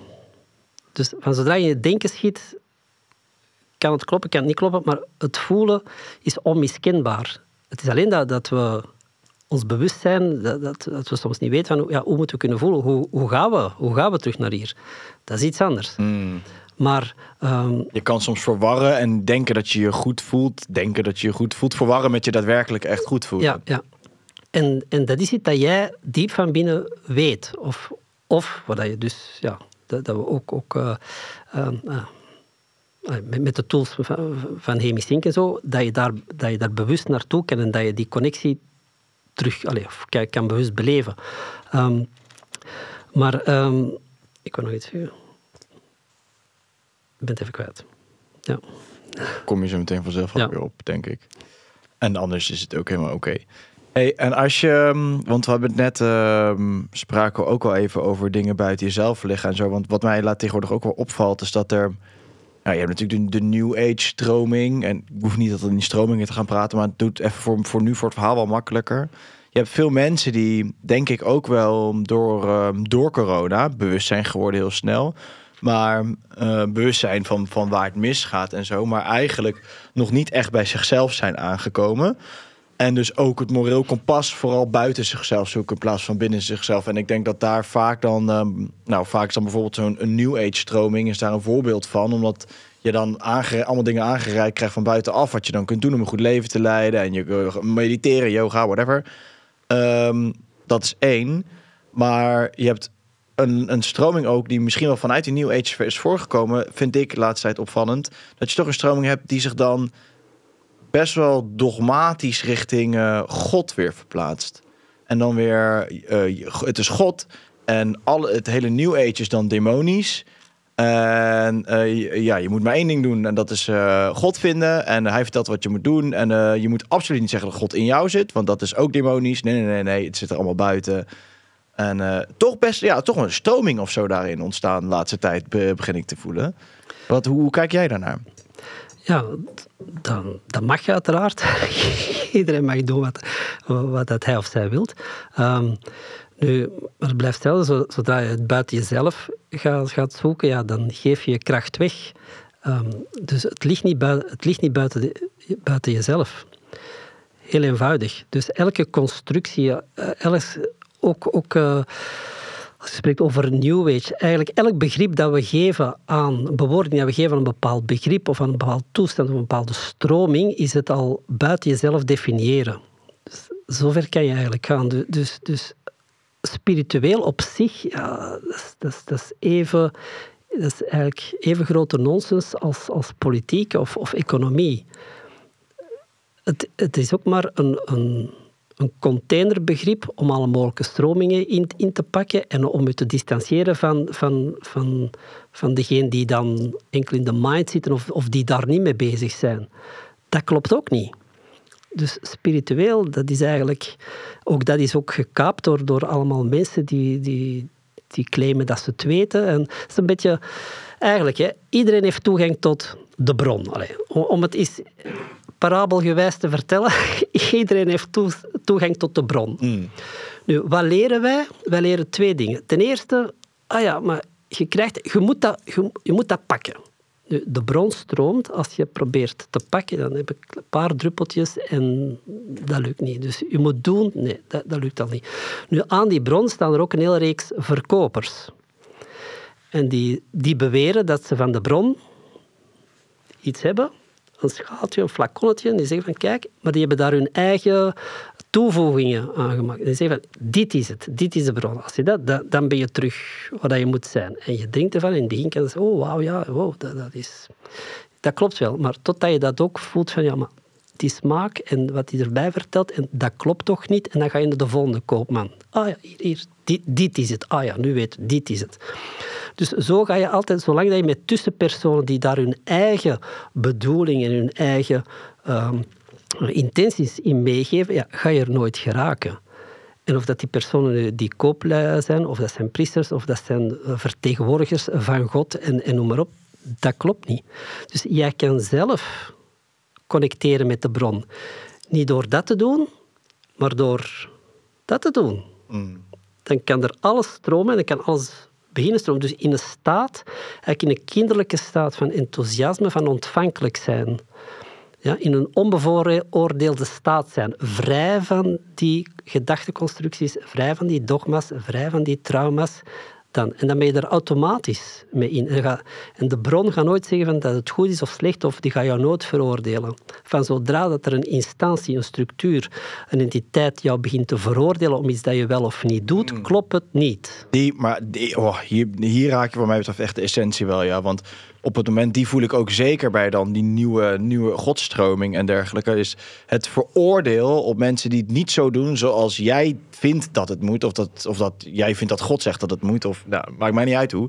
Maar vanaf het moment dat, die voel ik ook, want dan, dat is ook een gevoelskwestie. Hè? Want dan gaan bij mij ook ergens mijn alarmbellen gaan aan. Want ik voel, dit is niet oké. Het is niet oké om zo veroordeeld te worden op het moment dat je dus niet precies zo leeft zoals zij leven. En je moet je, je brengt mensen ook super erg in verwarringen mee. Maar vanaf het moment dat het inderdaad zo uh, voor, dat je veroordeeld wordt voor uh, niet doen zoals zij het doen, dan, dan denk ik van ja, maar dit, dit is niet meer zuiver. Dat klopt niet. Nee. nee. Oor, als er een oordeel bij is, klopt het niet. Een oordeel, een oordeel gaat altijd, komt altijd uit een geloofsovertuiging over, over bepaalde uh, ja, aannames en zo verder, die, die zaken als goed en slecht betitelen. En vandaar wordt er een oordeel over geveld. Maar wat nu goed is, was 300 jaar geleden niet goed. En wat nu slecht is, was 500 jaar of is binnen 200 jaar niet slecht. Hmm. Dus, dus dat is iets heel afhankelijk van tijd en, en van, van, ja, van, van de gedragsregels en van wie dat was zegt op welk moment. Ja. Dus dat is, en, en daarover oordelen vanuit een gezag dat... Mm. Trouwens, ja. Wie zegt dat dat zo is en waarom weten zij het? En, en, nee. dus, Ja. en er is, voor, voor mezelf heb ik eigenlijk één... ehm, ik probeer één criterium te, te hanteren voor mezelf. Dat is gewoon van... Als er iets wordt gezegd of iets wordt beweerd of dat je iets moet doen of niet moet doen of gelijk wat, trekt het energie uit jou of niet? Of geeft het energie of niet? Of is het in balans? Mhm. Het is altijd hetzelfde. In de Andes wordt dat Aini genoemd, dus die wederkerigheid dat het in balans is. Dat is, dat is eigenlijk het, het fundamenteel, want dan, dan, dan wordt er niet geroofd, dan wordt er niet tekort gedaan, niet, niet, dan, dan stroomt het gewoon. En dat klopt. Ja. Ik voel ook wel, zeg maar, volgens mij is uiteindelijk het, het hele ding is terugkomen bij, bij je authentieke zelf. Zeg maar zo authentiek mogelijk zijn, want dan, dan eh, wordt jouw leven beter, wordt de wereld beter en winnen we eigenlijk allemaal erdoor. Eh, zo zie ik het dan Ja, ja, ja. En, ehm, en wat ik dan ook wel zie is, weet je wel, van alles wat dat dan daarvan afleidt, is afleiding aan de ene kant. Aan de andere kant heb ik ook weer zoiets. ehm, teachers van, van allemaal verschillende vlakken, of het nou spiritualiteit is of iets anders. Het kan ook allemaal, zeg maar, bijdragen aan het proces van, van, dat, van het authentieke worden. Mhm.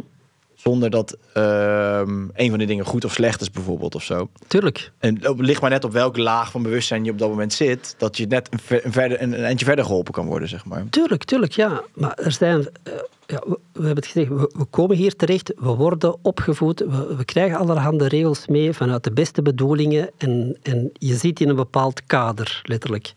En dan komen er zaken binnen dat je zegt van, oh, maar kan dat wel? En een bepaalde boeken kunnen een opstap zijn, bepaalde lezingen kunnen opzet, een podcast kunnen opzet, zijn, bepaalde mensen die je ontmoet kunnen, kunnen iets, iets aanbrengen. Dat wil niet zeggen dat zij of hij of, of gelijk wie de wijsheid in pacht heeft, maar dat kan wel voor jou een stap zijn om dan te zeggen, ah, ja, zo had ik niet bekeken. En dan op en daar komt weer een stap en daar weer een stap. Ik was twintig jaar geleden dol enthousiast over een boek dat ik dacht van, wauw. En ehm, ik heb het, ik dacht, ik, al jaren dat ik dacht ik, ik wil dat terug herlezen, want dat is geweldig. En ik begin die eerste bladzijde en ik dacht van, wat? Wat is dat- wa- nu, nu, nu zou dat totaal niet... niet nee. en, en, maar niets doet af aan dat boek, niks doet af. Het, het, het was een stap in. Dus veroordeel absoluut niet, niet, niet de stappen die er zijn of de dingen die worden aangeraakt, maar voel van, ah, is dat voor mij, wil ik daarin meegaan of niet? En dat is als spelend, hè? als spelend, met die energie van, oh ja, dat is interessant, oh, oh nee, nu niet. Een kind is ook zo, hè? een kind is volledig is bezig met een bepaald spel en dan is, verliest alle interesse en is het volledig in iets anders. Ja, en als een kind dat doet, tot op zekere leeftijd mogen zij nog, maar op een gegeven moment is het van, ja, maar je moet wel afmaken wat dat je bent begonnen. Hè? Mm. En nee, nee, dat hoeft niet. Nee. Oh nee, want dan stroomt het niet. Dan ben je aan het forceren. Ja. Dat stroomt niet. Dus, dus nee, zeker. Er zijn verschillende stappen. En als jij nu je tot God geroepen voelt, het voorbeeld, doen hè. Maar met die wetenschap, blijf steeds bij jezelf. En kijk wat daar gebeurt. En tot op zekere hoogte. En mensen kunnen het er ook goed be- bedoelen. En, maar dat je dan zegt van, ah, tot hier en niet verder. En nu, ah, nu, nu is het dat. Dat, dat, dat. Waar dat er iets is dat ik kan uithalen. Natuurlijk, best dat er een soort evolutie in is, want anders ga je eh, alles wat je meemaakt, eh, en nu doen we eh, Hey Missing, ik zeg maar, nu doen we Hey Sing, oh dat was leuk, Eh, en nu gaan we drums, oh dat was leuk, en nu doen we bl- ba- bluesem dingen, en nu doen we dat, en, en dan ga je een Disney-ervaring in de, in de breedte krijgen, zonder dat je echt ja. verder gaat. Nou, ik zag laatst een hele mooie quote van Tibor. Die zei hem, ik, weet, ik, ik ga hem nu waarschijnlijk verkeerd quoten, maar hij, hij zegt: De waarheid, de echte waarheid zullen we nooit weten. Maar het is de zoektocht naar die waarheid wat je, ehm, eh, wat je ervan weer houdt om voorgelogen te worden. Zoiets. Ik, ik zeg hem nou niet helemaal Mhm. mooi, maar hij was prachtig. Hij kwam keihard binnen. En, ik, ehm, en, dat, en ergens vind ik dat ook een soort van de essentie of zo. Weet je? Je, je kan, als je stopt bij iets van zegt, dit is 100% de waarheid en je gaat er nooit meer aan twijfelen. Ja, dan, ehm, ja, dan zit je daar vast, zeg maar. En Ja. dan is, is dat het punt waar je, waar je op uit gaat komen. Terwijl als je de instelling kunt blijven houden van... oké, ja, dit voelt voor mij nu kloppend. Er zal ergens een absolute waarheid zijn. Wat die is, ja, weet ik niet. Maar het is mijn zoektocht daarnaartoe wat mij ehm, onderscheidt tussen leugens en waarheid laat zien in de wereld. Ja, en dat vind ik ergens een hele mooie gedachte dat het op die manier gaat. En, en ik gun daarin ook iedereen helemaal zijn eigen proces en zijn eigen eh, wat hij op dat moment wil, eh, wil voelen of geloven. Alleen het stopt bij mij dus na, op het moment dat andere mensen veroordeeld worden voor het feit dat ze dat niet doen. Op zich, als, als een bepaalde groepering anderen willen veroordelen, dan mogen ze. Maar zolang dat niet de vrijheid van de ander beperkt, Mm. daar, daar, daar ligt ergens de grens. Dat je zegt van zodra dat mijn opvattingen de vrijheid van anderen niet beginnen te beperken, dan klopt het niet meer. Want dan is die balans er niet meer. Dus maar inderdaad, iedereen mag zijn zoektocht doen. Iedereen, zolang dat je de ander niet beperkt of jouw regels oplegt aan de ander, omdat dat de ultieme waarheid is. Maar zoals je zegt, als je zegt dit is de waarheid, ja, dan zet je de energie vast. Het is niet de bedoeling dat energie vastzit. Energie stroomt, loopt, float. Ja. Dan, maar dan is het ook mooi, hè? want dan kan je ook gewoon de wereld en hetgeen wat we aan het doen zijn als een soort spel gaan beschouwen. Ja, het, het, en daarom, eh, dat, dikwijls, we zeggen dat dikwijls ook in programma's, we zeggen van, ja, het is, ga erin met, met het enthousiasme van een kind, met, met de mindset van een kind. Een kind speelt. Speel met de omstandigheden. Speel ermee, dan hou je de energie ook licht. Dat klopt. Dus speel. Niet een spel om te winnen, wat er ook van wordt maar een spel om te spelen. Dat energie kan flowen, dat de creati- creativiteit kan flowen, dat, dat, dat je jezelf kan wie dat je echt bent in het spel. Mm. Ja. Ja, wat ik nog eventjes toch wel nog even terug naartoe willen gaan, was zeg maar die angst voor de dood waarvoor wij, eh, want dat is, dat is ook een hele wezenlijke. hè. Ik denk dat bijna iedereen die hobbelt zijn hele leven achter, erachteraan om, om, eh, ja, om daar bang voor te zijn, zeg Mhm. maar. Ehm, wat zou jij tegen mensen zeggen die bang zijn voor de dood om ze te laten zien dat het anders zit? Ja, ehm, bang zijn of angst komt eh, dikwijls voort uit onwetendheid. En alle mogelijke tradities, al de hele mensheid lang, hebben allemaal verhalen van wat er na de dood gebeurt en hoe. het- En hoe. Eh, ook de religies hebben hun, versie, eh, dikwijls om angst te genereren, om, om, om nu volgens hun regels te leven. Maar... om een angst te overwinnen is het belangrijk dat je ja, het begint te, te bestuderen, te, te, leren en ja, nog beter te ervaren. En de, de angst stopt wanneer dat je ze kan vervangen, dat je weet wat er gebeurt door je eigen ervaring. En welke traditie of wat dat je ook aanhangt of, of welke richting je ook wilt, ehm, ik zou ehm, ja, mensen aanraden om over de dood heen te gaan en te kijken waar je terechtkomt. Dat is heel eenvoudig. het klinkt eenvoudig. Dat zijn vermogens die iedereen heeft, die je nogmaals in veel tradities ook terug tegenkomt, die ook allemaal mogen eh, technieken hebben die heel, eh, heel er wegwijzers hebben over het leven na de dood. Denk aan de barbo, eh, bardo's in, in de Tibetaanse overlevering.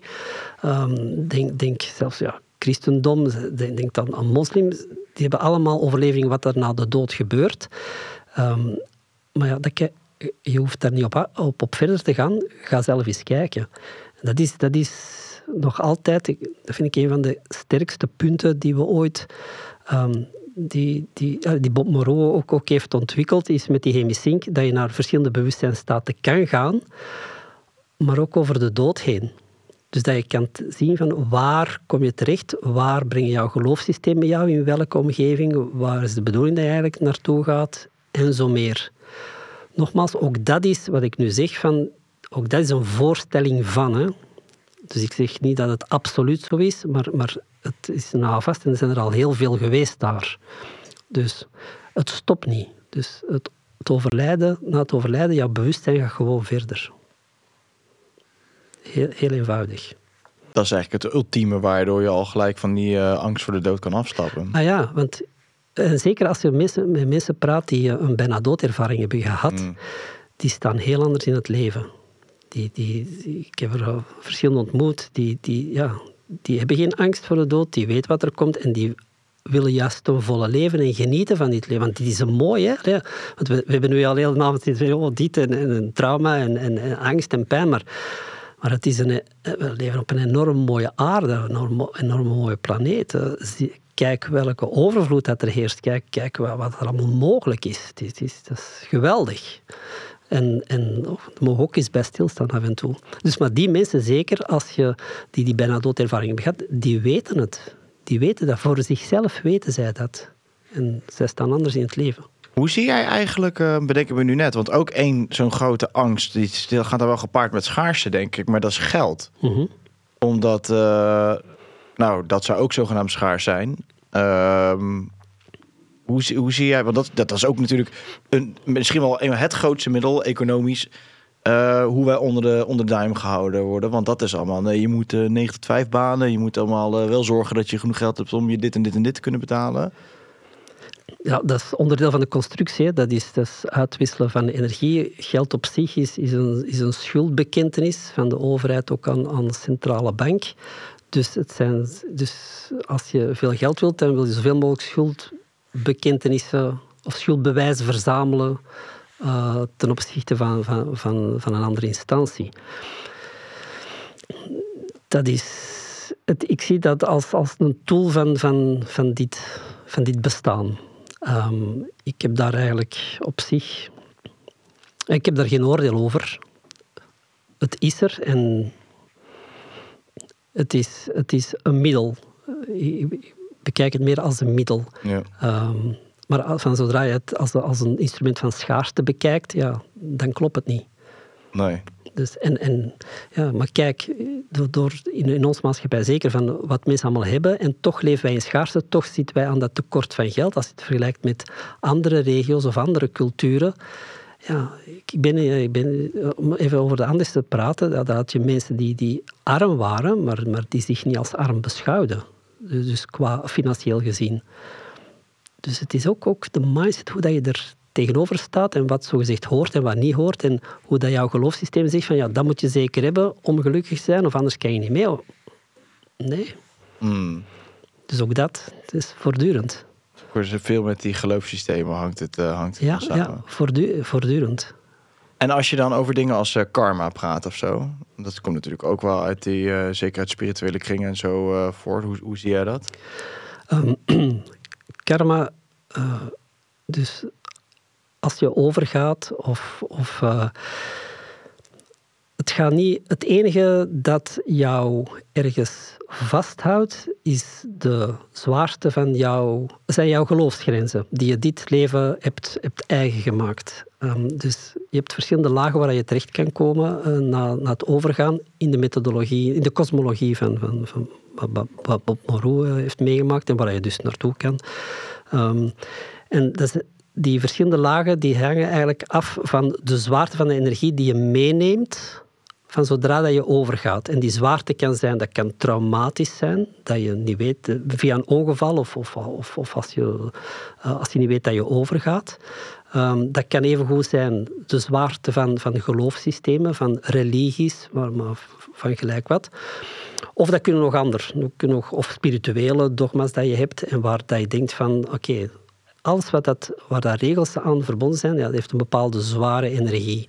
En die zorgt ervoor dat je ver, verder of niet verder gaat. Mm. Dus ik spreek liever over um, uh, lichte energie en zware energie. En dus hoe lichter jouw energie, hoe verder dat je gaat, hoe, hoe, hoe, hoe meer dat je ook uit het systeem kan gaan, hoe zwaarder jouw energie, hoe vaster dat je zit. Dus als je over karma praat, karma is eigenlijk zware energie. is een rugzakje met zware energie, gebaseerd op de ervaringen die je hebt in een bepaald leven en die je meebrengt als je overgaat. En dat houdt jou ergens vast, omdat je niet door kan gaan. Daar zit geen oordeel op. Het enige dat jou tegenhoudt, zijn die geloofssystemen. Het is de zwaarte van jouw geloofsovertuiging op dat moment. Hmm. En, en ja, en is dan de vervolgvraag zou zijn, of in ieder geval, stel je dan dat je dan terugkomt om het opnieuw te moeten gaan doen? Maar dat hoeft niet. Nee. Dat, dat, dat is typisch een, een, spiritueel dogma. Precies. Ja, dus, dus je, ten eerste, je hoeft niet terug te komen.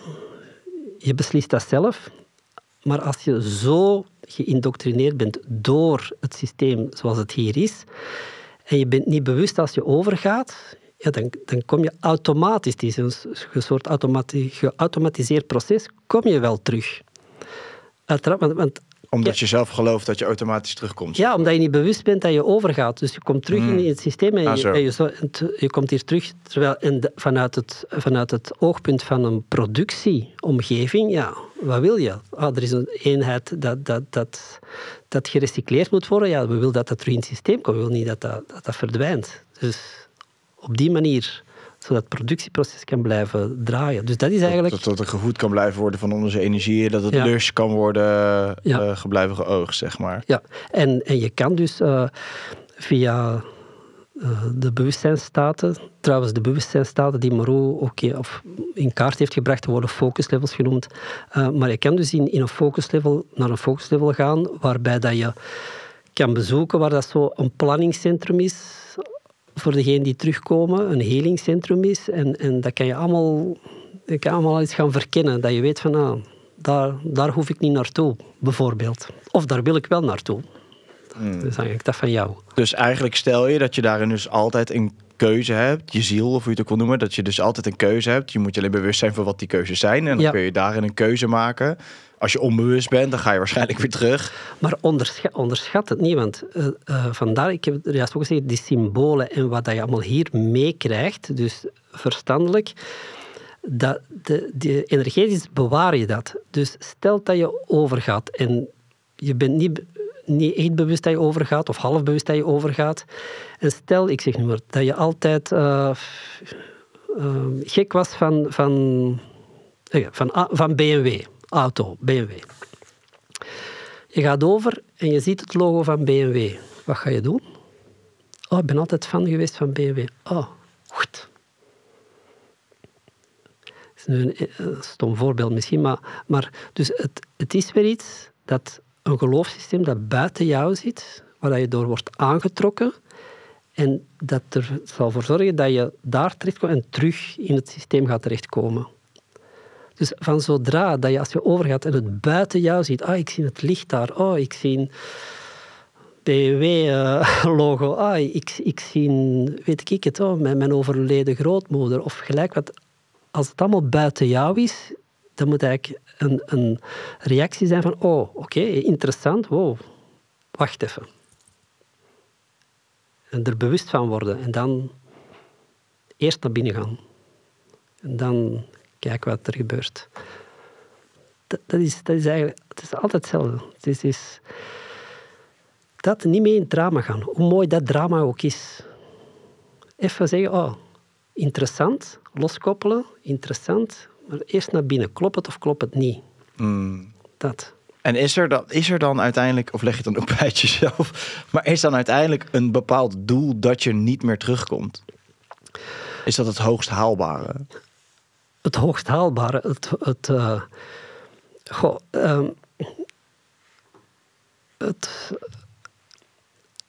jouw, jouw totale zelf hè, wilt informatie, hè, wilt een bepaalde ervaring hebben. En dat stuurt stukjes af naar mogelijke realiteiten, ook hier. En dan zijn er verschillende mogelijkheden. Ofwel, dat stukje heeft die ervaring. En als die ervaring heeft, ja, dan zal het enkel terugkomen. Of het, het komt daar vast te zitten. Kan ook. Um, dat je in die loop zit van, van ah ja, hè, BMW of het licht of weet ik wat. En, je, komt altijd terug, je komt altijd daar terug terecht. Um, heb, heb je dan dat doel bereikt of niet? Um, op een gegeven moment het goede nieuws is, iedereen wordt gered. en alle stukjes van het totaal zelf, die, die, die worden terug losgemaakt en dat gaat verder. Ja? Maar voor jou als individueel stukje kan het zijn van, ah ja, van zodra dat jij die drang voelt van, ja, het klopt niet, of, of deze omgeving, er moet meer zijn. Uh, je hebt die neiging om, om dan te deconditioneren, zoals je hebt, hebt verteld en zo. Dan is het volgens mij, volgens mijn ervaring, de enige mogelijkheid, een bewuste connectie terug met dat originele zelf, met dat totale zelf. Omdat je dan weet dat je niet meer terug moet, maar dat, je, dat langs de andere kant is. Dus de, het contact met jouw totale zelf is hier. Dus als je overgaat, ga je niet naar daar, maar ga je naar binnen. En vanuit binnen ben je, ga je eruit. Mooi. Dat is, dat is het eigenlijk. Goeie voorstelling. Ja. Denk je dat we... ehm, zie jij, zeg maar, in, in, in jouw zienswijze en ook in het werk wat je doet, zie jij daar een groei in mensen die ehm, hier bewuster van worden, die hier naar op zoek zijn? Ehm, ja, ik heb de. In, ja, het zijn eigenlijk- ik misschien ook interessant om, om, om te zeggen. Ehm, ik, heb altijd live eh, eh, programma's gedaan tot voor heel het coronagedoe.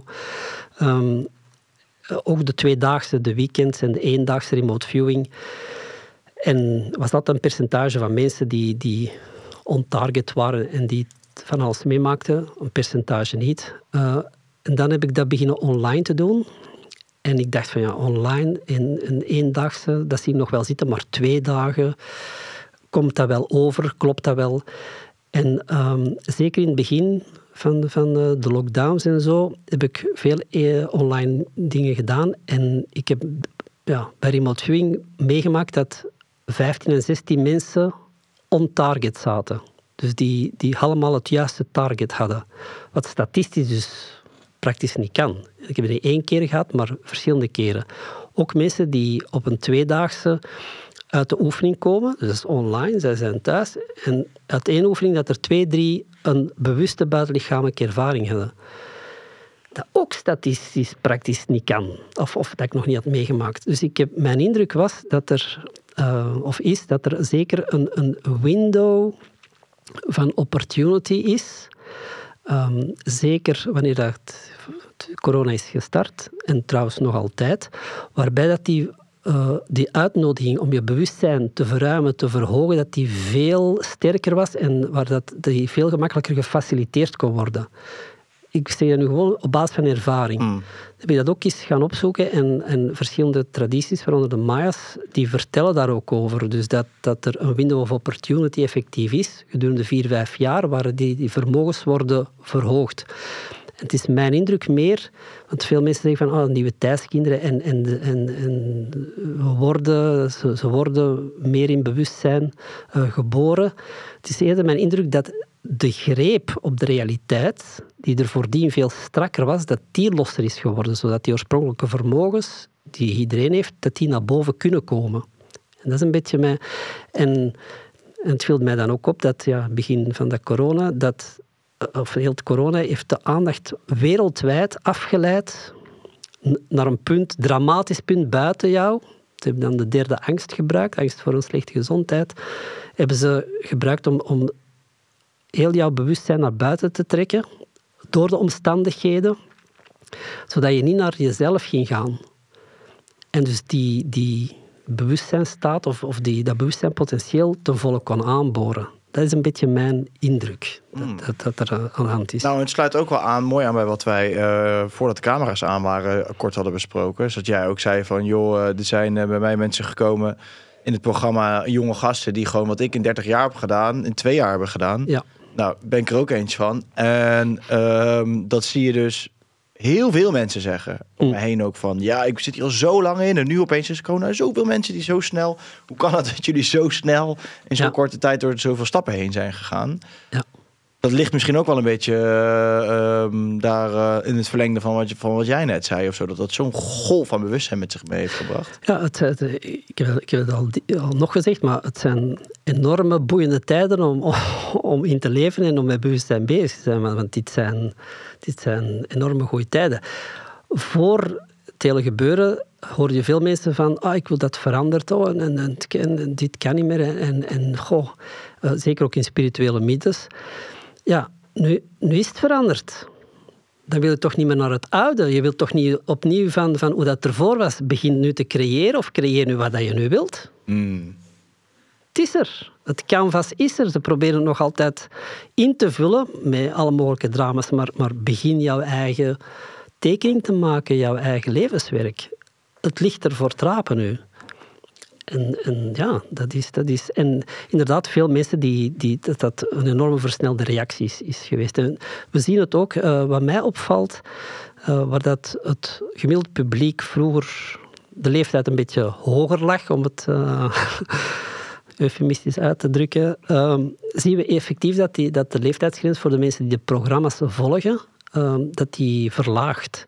Dus dat we ook twintigers hebben, dertigers, ja, waar dat je toch vroeger dat je zei van ja, het is meer veer, eind 40, 50, 60, dat dat, dat de doorsnee deelnemers was. Ja. En wat bij je programma's probeer je mensen eigenlijk toch naar dit verschillende levels van bewustzijn te krijgen, toch? Als ik ja, het een beetje ja. nog samenvat. Dus, dus, dus de, de, motivatie voor, voor hetgeen wat ik doe is um, ik ben ervan overtuigd dat hoe meer mensen um, de realiteit vanuit verschillende bewustzijnstaten waarnemen, dat die waarneming breder wordt, dat je dus anders gaat waarnemen en dat je dus, als jij anders gaat waarnemen, gaat de realiteit zich ook anders voordoet en verandert ze.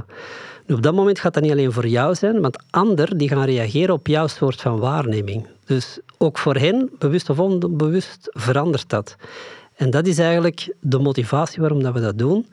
Dat meer en meer mensen met een zeer laagdrempelige tool, waar dat je niet afhankelijk van wordt, dat je dat zelf kan toepassen en ervaren. Want hemisync, uh, dat is ook misschien belangrijk om te zeggen, in tegenstelling tot substanties en, en andere zaken, um, die, dat wordt gebruikt als trainingwieltjes. Dus je hoort dat en, ja, je, je komt in bepaalde staten.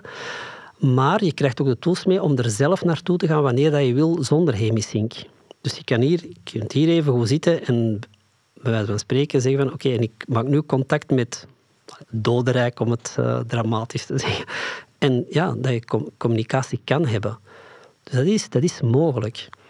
En dat vind, dat vind ik er sterk aan. Dus, dus dat is eigenlijk de motivatie om dat te doen. En die bewustzijnstaten, we doen dat in die programma's. Uh, ja, de basis is eigenlijk de Gateway Voyage. Maar wat we doen is op een gestructureerde manier gaan we naar die verschillende bewustzijnstaten, zodat je, er, dat je die ervaart en dat je de tools krijgt om daarin te bewegen en dat je zelf de ervaringen kan uh, krijgen die het voor jou realiteit maken.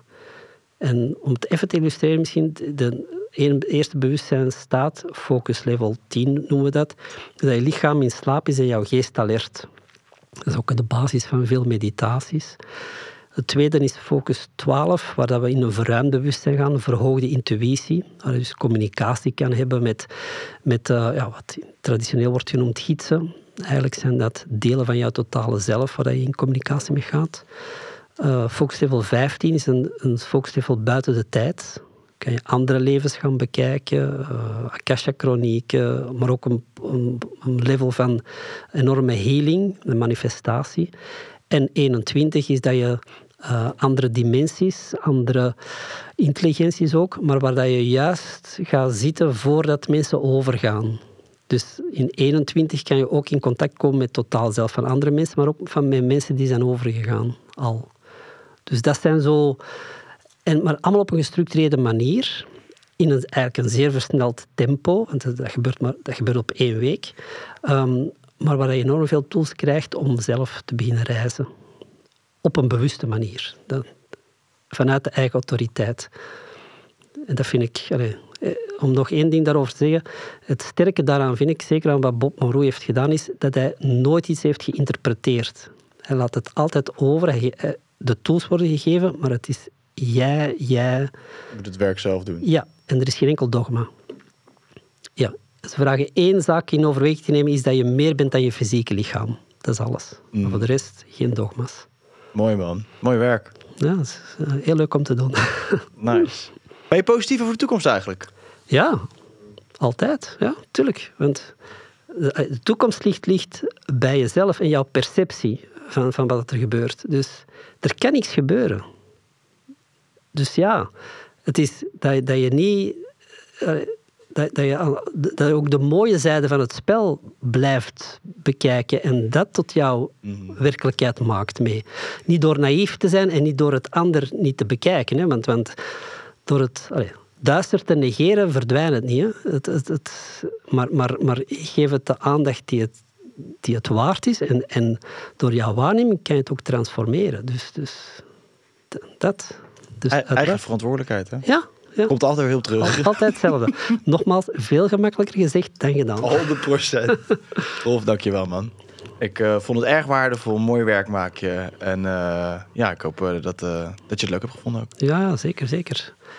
Moet ik nog iets over programma's zeggen of niet? Of, of, Mag? Ah. Ah, ja, mag, zeker. Ja, allee, ja, ik, ik, ja, gewoon praktisch voor mensen die, die, die dat zouden ook willen doen. Dat er, dus we, we geven de dagprogramma Remote Viewing online. We geven weekends waar dat je al gestructureerd focusevels kan, kan bezoeken. En ook een week de Gateway Voyage. Eh, je vindt het allemaal op de website focus34.com. Ik zal hem in de description erbij Voilà. zetten. En eh, mensen kunnen ook een korting krijgen als, als ze Truman of, of ja, laten we zeggen Truman Show of iets in die naart erop zetten. Dan weet ik van waar ze komen. Dan kunnen ze ook een korting krijgen. Dus, Leuk, eh, dat ja, gaan we, gaan we regelen. ik geef het gewoon even mee. Oké, dankjewel man. Graag gedaan. Lieve vrienden, ik hoop dat jullie het tof hebben gevonden en wat hebben geleerd en wat hebben gehad. Ik heb dat zeker. Jullie doen mij een groot plezier door de podcast te delen met jullie vrienden en op jullie socials. En op www.journluca.com en op www.detroemenshow.com kunnen jullie een financiële bijdrage doen. Daarmee helpen jullie mij en het team natuurlijk enorm. Dank jullie wel voor het kijken, dank jullie wel voor de steun en we zien jullie onwijs snel weer. Ciao.